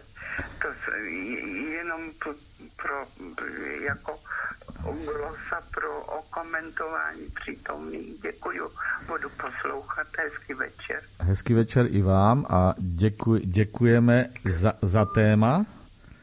Takže kdo se ujme? Vladimíra Vítová, co říká na to, když Miroslav Kalousek nám spadne si pro nějakou tu korunu drobnou do Já jsem si to Rady Všeobecné pojišťovny. A je tady napsáno, že to je možná nejnovější zpráva, že bude ve správní radě VZP. Ale nevidím tady, že by měl být úplně šéfem. Tak jestli tohle to je jedna jako Šéf, malý lilinka, dobrá být, zpráva v těch hrozných zprávách. Šéfem být nemá, má být jenom v té správní, něk, některý z těch rad, oni jsou tam dvě, že jo? Tady je napsáno, vláda podle zákona o VZP jmenuje 10 členů správní rady a dalších 20 pak volí sněmovna. Kabinet může jmenovat také tři členy dozorčí rady a dalších, o dalších deseti rozhodují poslanci. Ono to Takže bude... ho tam nominovala vláda. Kalouska, senátora Romana Krause z ODS a náměstka ministra zdravotnictví Josefa Pavlovice z Pirátu. Tak ono bude to také sesypat hodiny. Víme, že se přesypávají eh, hodiny na těch důležitých ministerstvech. To je jedna věc. Eh, pak také je avizovány eh, přes skupení sil na České poště. Takže uvidíme, která jména a já si myslím, aby občané sledovali, která jména vypadnou z osudí a bude jim zase přihrán nějaký to, to job buď to je k jejich penzi, anebo jako očkodné, že nesedí v poslanecké lavici a nedělají rambajs na jiných místech a postech. Má ještě něco k tomu? No, ale ještě, no, aby, Vladimíra, aby se nedělali lidi iluze, aby se nedělali iluze, že se e, třeba teď se teda je nedělají, protože tahle vláda jde ve stejných, stejným krokem jako ta předcházející. Ale kdyby třeba byli jiní ministři, například z SPD, tak by stejně nemohli změnit to osazenstvo ministerstev. Protože je zákon o státní službě, to je součást legislativy Evropské unie. A tam jako jsou všichni ti proevropští, co připravují tu příšernou legislativu. I kdyby tam byl ministr se svatozáří, tak by se mu to nepodařilo. A proto my říkáme, že je nezbytně nutné vystoupit z Evropské unie. Protože když jsme v té Evropské unii, tak tady systémově, systémově už je vše dáno. Tady vlastně ten ministr nezmůže nic tam je obklopen, teď ne, teď jsou tam zpřízněné duše, ale kdyby byl svatý, tak je tam obklopen nepřáteli. A zákon o státní službě nemůžete jít a někoho vykopnout. To prostě nejde. Takže musí se vystoupit z té Evropské unie. Jinak se nezmění nic. Marek A Evropská unie má zájem, aby bylo co nejvíce úředníků, protože to mají vypočítáno přesně na procento, že když je v té zemi určitý, eh, pro určité procento lidí, kteří jsou závislí, tedy ti úředníci na státní správě a podobně, takže je ta společnost jakoby stabilizovaná. No, lidé šlapou tedy brázdou. Marek Adam doplní? Tak mně tady nezbývá nic jiného, než použít černý humor, protože to skutečně už jako nelze nějak jinak komentovat. Takhle, Miroslav Kalousek tam bude určitě působit jako taková šedá eminence. Otázka je, jestli, když chce být ještě prezidentem, tak jestli to bude chudák Miroslav Kalousek všechno stíhat, tyhle ty povinnosti ještě včetně těch prezidentských. A e, v podstatě navzdory různým e, plánům globalistů a navzdory různým e, jaksi plánům na zničení lidstva se můžeme přesvědčit o tom, že Miroslav Kalousek Kalousek je nezničitelný. Jinak už někteří, už někteří třeba e, feudálové, když chtěli udělat někoho hajným, tak se porozhlédli potom největším pytlákovi v okolí a řekli si, že vlastně udělají e, z toho pytláka hajného. Takže možná je to taková strategie. Jinak já musím říct, že vláda, která tady už kdysi vládla, na kterou tahle ta vláda současná bohužel svým způsobem jako neslavně navazuje, e, ta vláda Petra Nečase, kde byl e, Miroslav Kalousek takovým tím v úvozovkách rozpočtově zodpovědným ministrem financí, tak Miroslav Kalousek dokázal, že umí ušetřit jenom na těch nejchudších lidech. To znamená, že vlastně ušetřil na těch, kteří podle něj prožírají státní rozpočet, jako jsou třeba invalidé, matky s dětmi a tak dále, ale manažeři, kteří přivedou nějaké eh, společnosti, eh, ještě třeba se státním podílem eh, ke krachu, tak ti dostanou velké odměny, protože, jak říkal Miroslav Kalousek, dělají dobře svou práci. Takže já jako od Miroslava Kalouska nečekám nic pozitivního a můžeme se teda přesvědčit jenom o tom, že, jak se říká, mráz kopřivu nespálí. Předávám slovo. Vladimíra, jestli chce doplnit, nebo ne, ne, ne, nechce doplnit, dobře, vezmu si tady slovo já. Já vyzvu posluchače, kteří to ještě neznají a nemají notísek a neposlouchají nás pravidelně, takže můžete psát vaše dotazy, buď to na e-mail svcs brno zavináč post.cz nebo formou SMSky, anebo můžete také zavolat přímo do studia a ten telefon je 731 7 05 772. Takže můžete volat a zapojit se do vysílání. Nicméně já mám takovou otázečku následnou, ale musím mým hostům sdělit, že minulý pořad měl odezvu až u protinožců, eh, že komunita Čechoslováků žijících v Austrálii, tak mezi sebou minulý pořad šíří. Takže není to jenom o tom, eh, jestli poslouchají teď aktuálně, ale také si to pouští ze záznamu a nechávají eh, o tom vědět ve své komunitě tím, protože to šíří přes sociální sítě a YouTube, což je vel, velmi potěšující si myslím, že i tak to je a můžou proudit informace nahoru i dolů. Jelikož ještě žádný dotaz nemáme, no tak já... Já, já bych ano? vás, Oldo, doplnila, že my, když jsme zjišťovali, kým jsme byli voleni, tak my máme asi příznivce v české komunitě, třeba i v Etiopii, v Austrálii taky a v takových různých zemích. A nás, když kontaktují lidé, tak třeba fakt Češi žijící, žijící v Latinské Americe, nebo nás přijeli volit eh, speciálně z Británie, z Irska, co, což mě velmi mile překvapuje, ale stejně je to vždycky překvapující. Když eh, ti lidé s náma komunikují a já třeba říkám, nebo napíšu a z toho vlastně vyplyne, kde oni žijí. Ne, že by jako říkali, dobrý den, já jsem teď zrovna v Peru pracovně, ale tak nějak to z toho vyplyne. Takže my máme spoustu, spoustu příznivců Čechů, kteří žijí v zahraničí. Tak to jsem velmi ráda. Máme telefonický hovor, takže maličký moment, já pustím posluchače do vysílání. Tak můžete hovořit, prosím všechny pozdravuji a poslouchám vás i slovenskou stranu. A nemám přímo konkrétní dotaz, ale spíš bych chtěl říct a podpořit e, vaše vysílání.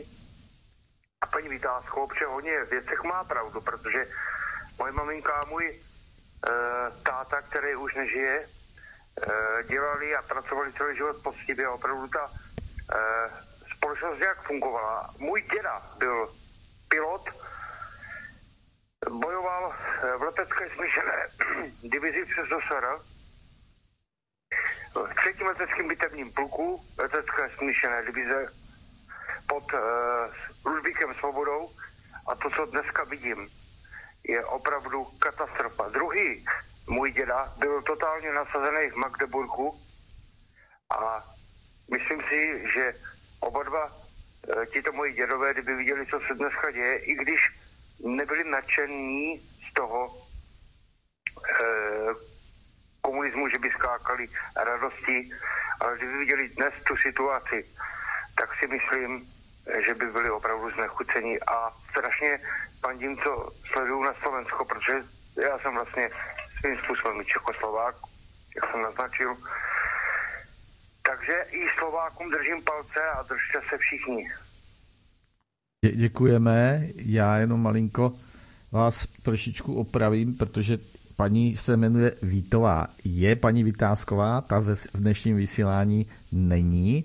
Nicméně je to dobré v tom vše, že v podstatě i to, co jsem si ověřil i na ten, eh, to, co jsem říkal předtím, to je na tom kontinentě u protinožců, tak tam jsou zrovna takové věci, že i ti lidé, kteří utíkali v té první vlně už po tom roce 48, tak dneska říkají, že to, co je dneska konkrétně třeba v Austrálii, protože to e, zažili nějakým způsobem něco, ty 50. léta, takže je daleko horší, než, než to bylo tehdy u nás a vidí, kam to směřuje a kam to jde. A je to velké poznání těchto lidí. Takže jo, děkujeme za, za námět a já poprosím Vladimíru Vitovou, jestli se vyjádří. Já se omlouvám teda za překroucení jména. Já jsem to, uh, tento večerní zmatek trošku... jasně. Nic se neděje. Jsme, no, já... jsme, jsme jenom lidé, nic se neděje. I já se kolikrát překoknu. Tak jo, hezký večer. Taky, taky. Taky. Já jsem vám chtěla poděkovat a zapomněla jsem v té úvodní části a teď bych toho ráda využila pozvat lidi na setkání, které bude v sobotu 21. ledna ve dvě hodiny v Praze 6 na náměstí Interbrigády. A je to vlastně k maršálu Koněvovi.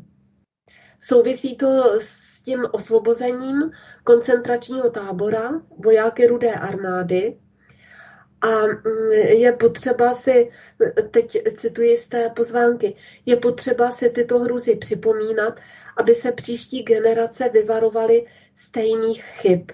A součástí akce bude prezentace dobových fotografií a fotografií z dění kolem památníku e, kolem maršála Koněva. Takže 29.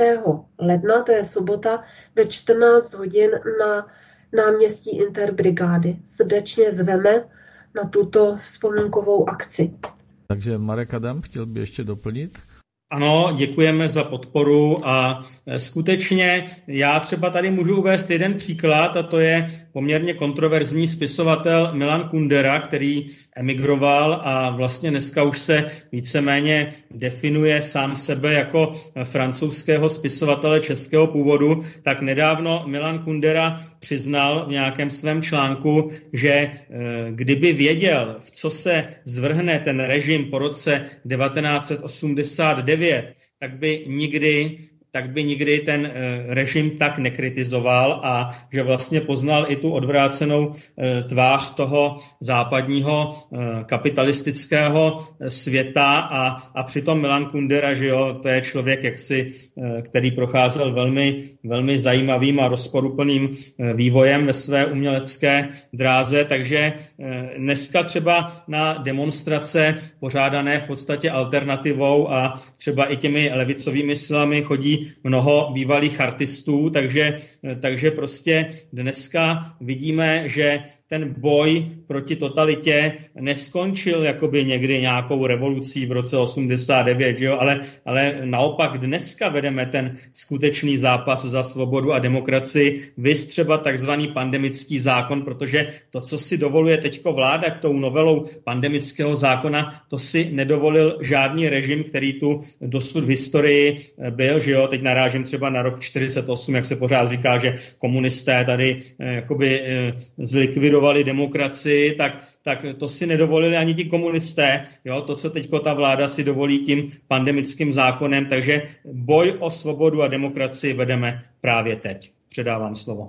No a já chci říct, jako co se nedovolili ani komunisté, my se tady furt tváříme, jako by tu byl nějaký příšerný režim a co si dovolí na tom západě. Vždyť to vidíte i v těch filmech jako z amerických, britských, jako tam byla nějaká selanka i před tím rokem 89.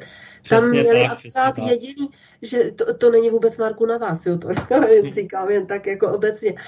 Tam, tam si jenom žili dobře a dobře si žili proto, protože ožebračovali celý zbytek planety. To je ten jediný důvod. Ne, že by byli tisíckrát šikovnější než my. Ne, že by měli lepší produktivitu práce, ale měli levné zdroje, měli levné suroviny, levnou pracovní sílu a mohli si tím pádem všechno koupit. I od nás všechny ty patenty, všechno, lidi. Tak jenom tohle ještě na doplnění. A když jsme tady u těch pozvánek, tak abychom nezapomněli, tak bych ráda pozvala na dvě demonstrace. Ta první bude eh, teď v neděli, bude to v Praze, na Václavském náměstí, myslím, ve dvě hodiny. Ještě se podívám přesně, ano, ne, ne, ne, v 15 hodin. Je to 30. ledna v 15 hodin eh, na Václavském náměstí proti novele pandemického zákona. A další demonstrace bude v ten den, kdy bude tu novelu projednávat opět poslanecká sněmovna a to bude 1. února. Bude to na Malostranském náměstí už od 9 hodin, protože nějak projednávat se to má, teď nevím, jestli v 10 nebo v 9 už, ale od 9 hodin. Takže pokud budete mít možnost, tak si prosím vás eh, udělejte čas, eventuálně fakt si vemte dovolenou, je to velmi důležité.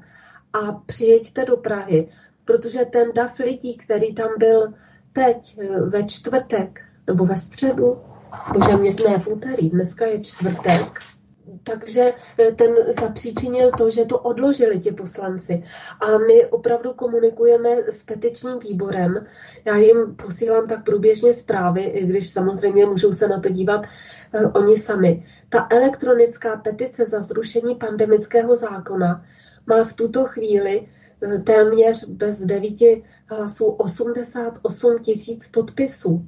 A ty podpisy stále přibývají. Tak vás chci taky poprosit, abyste se podívali petice za zrušení pandemického zákona a šířili ji dál, aby měla co nejvíc těch podpisů, protože my taky chceme požádat poslance některé, eh, asi to pošleme předsedovi petičního výboru, což je pan poslanec Okamura, aby to zmínili na zasedání té sněmovny, že je tady petice lidí, kterou už podepsalo v této chvíli 88 tisíc lidí.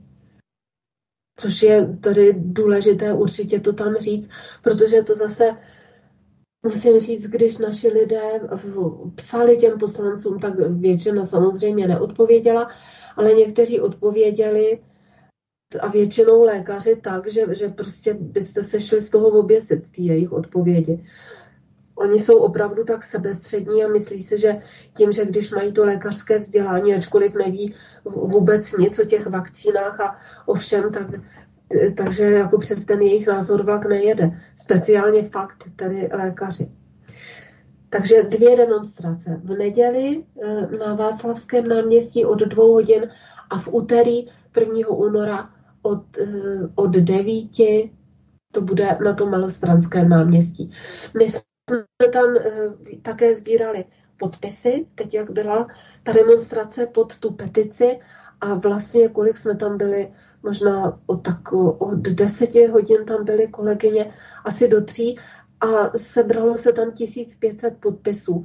Tak jsme je pak donesli do sněmovny, jako ty papírové archy, právě eh, dali jsme je na ten petiční výbor. Takže prosím, přijďte a prosím, rozšiřujte a podepisujte petici. Je to velmi důležité, protože ono to na ty poslance má vliv. Mně se stěžují, že mají zahlcené ty e-mailové schránky. No tak to, to je jasný, to je nepříjemný každému, ale samozřejmě má to vliv na, na to jejich vědomí. Takže si myslím, že pokud máme různé to portfolio činností, jako je psaní petic, psaní dopisů, psaní e-mailů, oslovování jiné eh, přes sociální sítě těch poslanců, eh, demonstrace, jednání v tom petičním výboru, eh, různé vysílání. Když jsou i teď, myslím, dneska byla nějaká odborná konference, nevím teď přesně, který kanál to vysílal, těch lidí, kteří jsou proti vakcinaci, tak když se to všechno nasčítá, tak ty, ty reakce těch lidí jsou velké, takže oni to nemohou přejít mlčením. A zase jsou tam noví poslanci, není to ta stará neprůstřelná parta, která tam byla, protože tam byla ta ano velmi silná a teď je to už jinak. Takže prosím, nepolevujte a myslím, že toho dosáhneme. Já když jsem volala na ten zdravotní výbor, co se tam tedy přesně stalo, jak se říká, že 14 poslanců eh, ten pandemický zákon schválilo a jenom jedna byla proti, tak já mám ty informace trochu jiné. Mě ta tajemnice nebo někdo z nich v tom petičním výboru řekli, že za A se tam nejednalo o tom petičním, teda o, tom, o tom pandemickém zákonu jako celku, ale že tam předseda toho zdravotního výboru, což je pan poslanec Svoboda, předložil pozměňující návrh, že eh, ten pandemický zákon má mít eh, nějakou platnost. Já nevím, to mi neřekli, který, do kterého roku, možná 20, 2023, jak tam bylo uvedeno, nebo do listopadu 2022 letošního roku, a že oni ti poslanci hlasovali na tohle téma. A že většina se přiklonila k tomu, že ten zákon má mít omezenou platnost. Takže ne k zákonu jako celku, ale že hlasovali jenom o téhle jedné věci. A já jsem se divila, že nebyla e, proti třeba paní poslankyně Maříková, ale ona byla nemocná, takže ta u toho nebyla. Proto vlastně proti byla jenom ještě jedna paní poslankyně e, z SPD. Ale je, bylo to trochu jako jinak, než tak, jak se má, jaký je obecný dojem, že ten zdravotní výbor ten pandemický zákon odhlasoval. Tak to nebylo. Já rozšířím portfolio pozvánek, protože vy, co posloucháte nebo co sledujete počínání na sociálních sítích, abyste nemuseli jenom psát, jak držíte palce, nebo jak to mají ti, kteří jsou v Praze a na Malostranském náměstí, anebo na Staroměstském náměstí, či na Václaváku a na pódiu, jak jim strašně držíte palce, takže můžete vy, i vy sami e, přispět a to tím, že přijdete také na takové demonstrace, které pořádá shodou okolností Cípl PES a to je v sobotu ve 14 hodin ve Vyškově, určitě na, na náměstí a v neděli v Břeclavě. Nicméně máme další hovor, já ho přijmu, takže momentíček. Takže prosím, jste ve vysílání, můžete hovořit. Dobrý večer, telefonu chci se zeptat, když se jde do boje teda. Hmm, dobře, děkujem. No, jestli by šlo rovnou odpovědět, jo, že už je za 10 věc protože už tu mohlo plno lidí. Od vzpomínek na dědečka je pravda, že jej moji prarodiče a, a i babička a dědeček by se obracel v hrobě. Takže jde o to, že uh, jakoby na co čekáme, jo, protože tady už je to za 10 dvě. A na začátku pořadu bylo krásně zmíněné to, jak to tady fungovalo, že si lidi cítili v době protektorátu, že jsme se měli v pohodě. To je pravda. Protože opravdu jsme tu vyráběli náboje tak, jak dneska, že do kanon futru a nic se nedělo, protože to byla za války. A potom, když tady ta vlna uh, váleč, jakoby války vstoupila, když už vlastně se celé Německo snažili potlačit zpět, tak se to tady nelíbilo lidem, protože poprvé viděli válku. Najednou se, se zřeli a z toho to vychází celý tady tento dnešní fašistický režim, který dneska lidem cpe do hlavy, jak vlastně o, my jsme byli úplně zlí a tak dále. Jo, jak my jsme vlastně ty Němce vyhnali, jak jsme udělali všechno zpátky, jakoby špatně.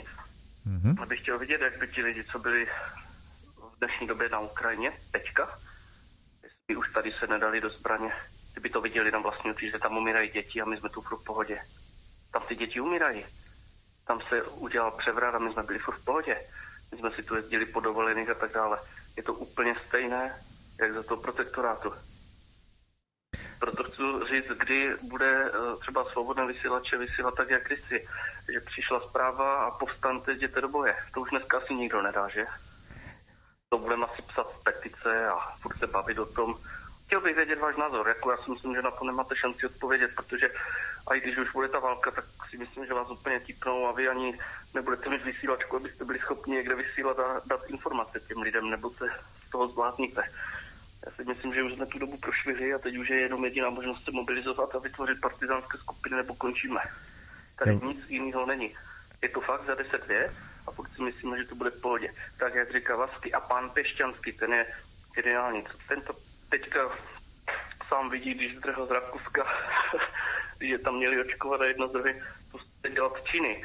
Ne se jenom tomu smát a řešit a petice.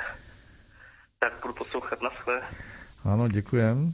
Takže kdo se ujme, ujme slova k tomuto takovému radikálnějšímu dotazu, kdy se vystřelí z Aurory a jak? Můžeme, já, já můžeme si pána zeptat, pán už to položil, možná se ozve, co proto, jakým způsobem dělá, dělá, dělá on, jako, jo, já zodpovím, s, eh, teda první si vezmu to pač vyzvali svobodný vysílač, jestli to odstříhnou ne, nebo neodstříhnou, tak určitě se budou další nějaké formy k tomu, když to dojde do těchto konců, aby se nějakým způsobem šířili minimálně info, informace. Dělali to tak předkové v minulosti, byť bychom si měli zopakovat třeba Morzeovku a, a řeč ohňů. Možná bys, i na tyto věci dojde tak jako tak a myslím si ještě dál pro toho posluchače, že e, není tak pozdě a nikdy neříkej nikdy. Může se stát kdykoliv, cokoliv, aniž si to někdo uvědomí a bude taková mela, že se nebudeme stačit divit. Zatím si myslím, že se to snaží všichni rozumní lidé řešit klidnou cestou, ale víme z historie, že bohužel tou klidnou cestou to bohužel kolikrát také nešlo a dopadlo to velice, velice neslavně.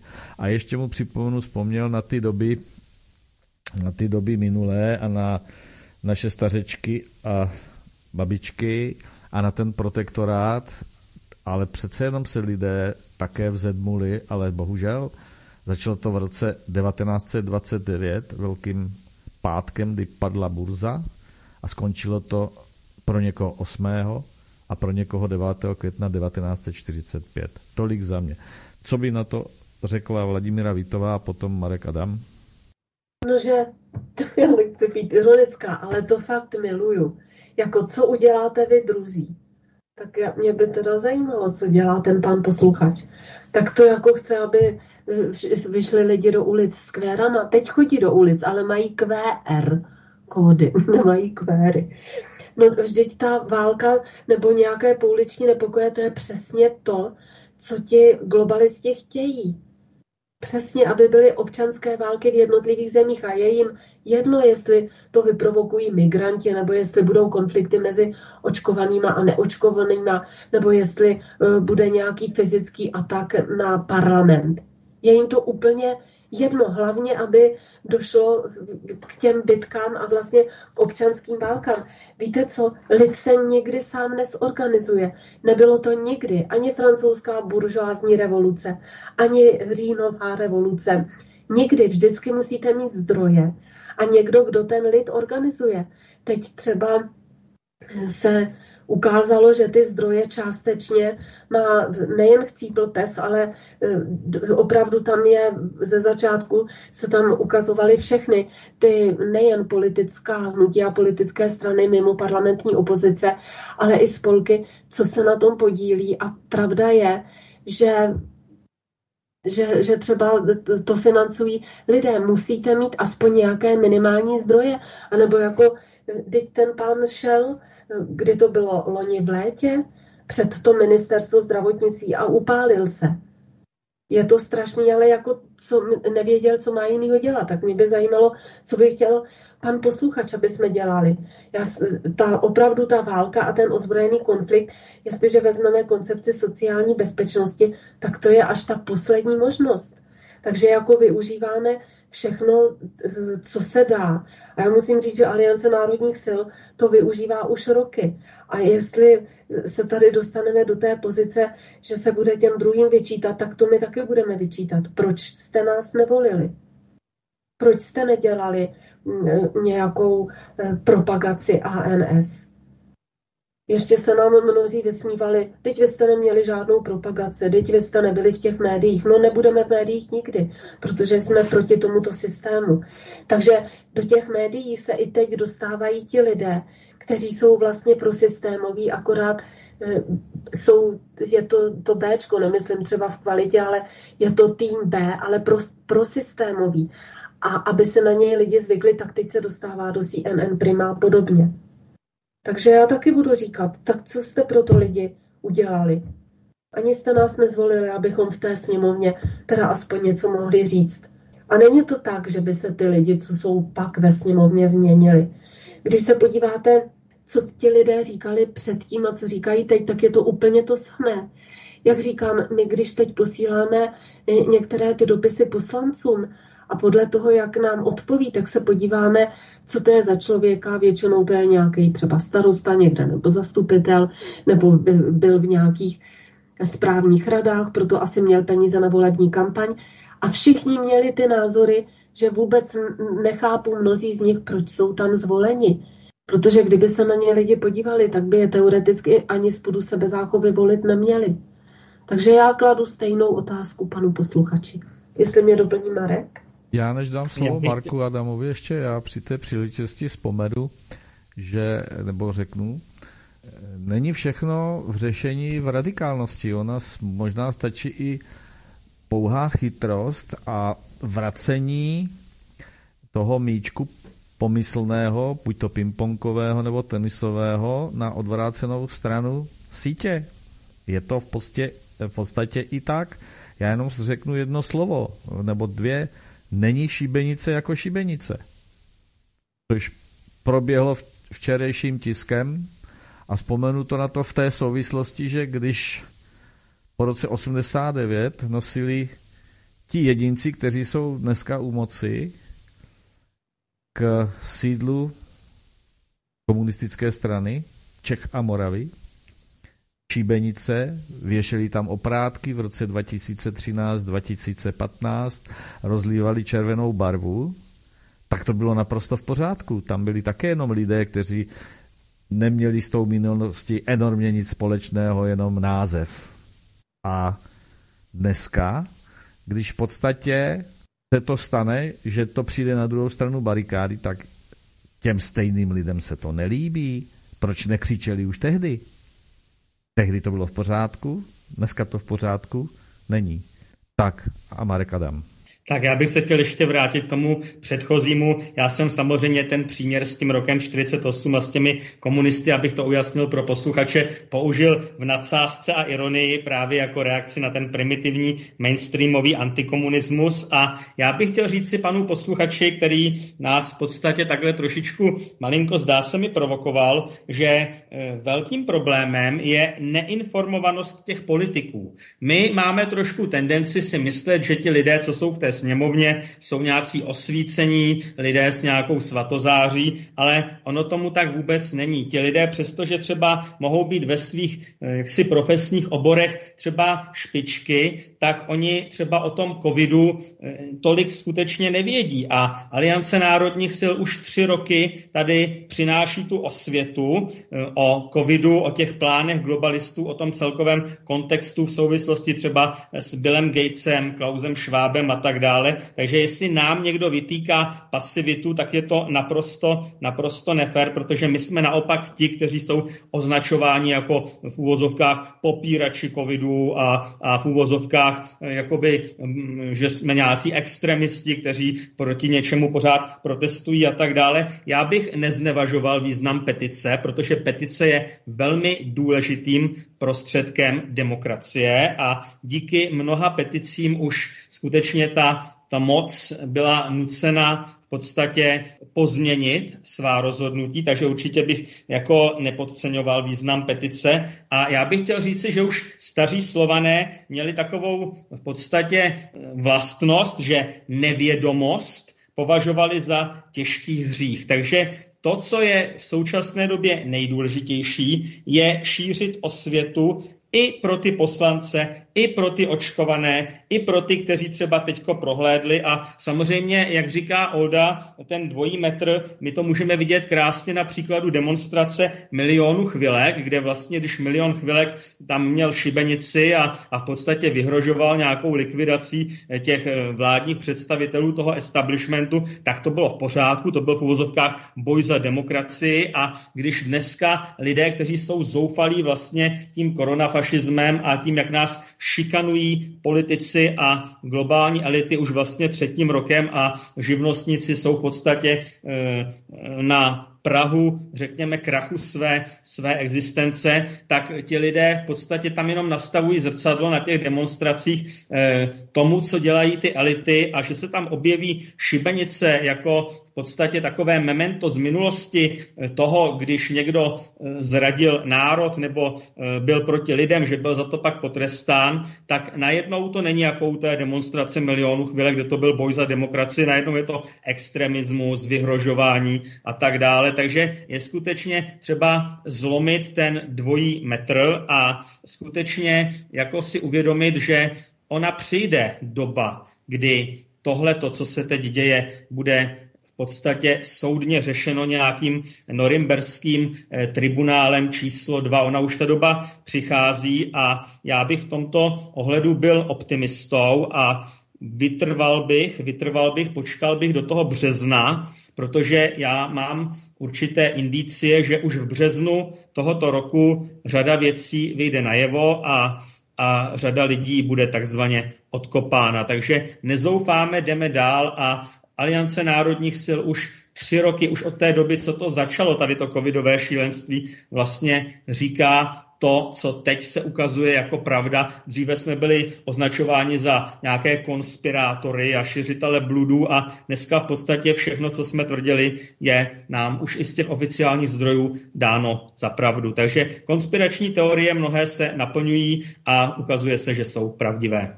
Takže bohužel, vážení přátelé a Drazí milí posluchači, 23. hodina už má svůj čas vymezený za sebou a tím pádem také končí naše vysílání.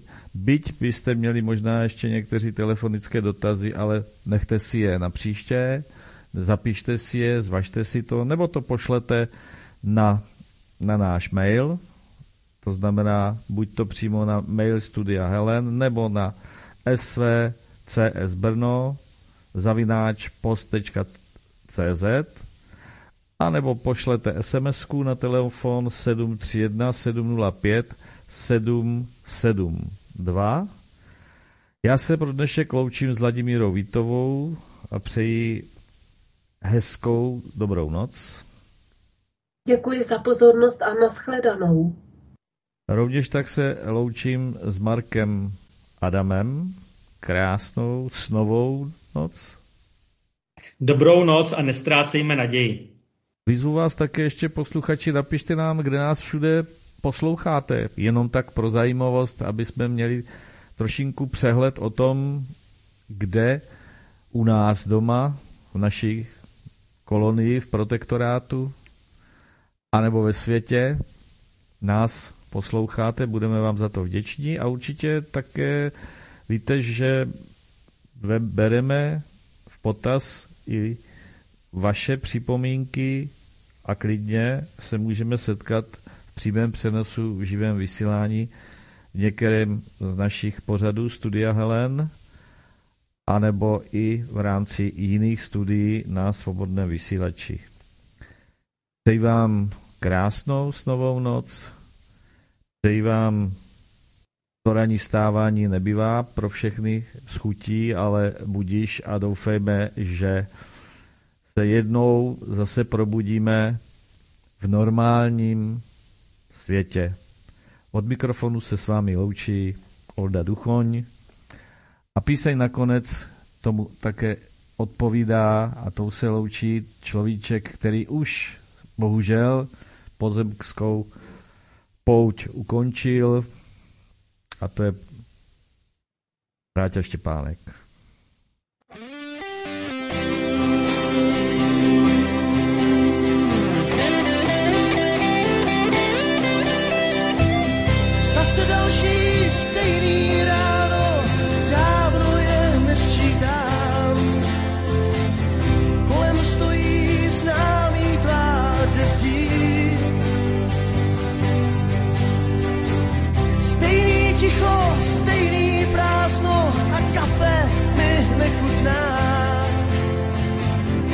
Hodiny se zpátky otáčí. Musím jít někam dál, už nemůžu jenom stát.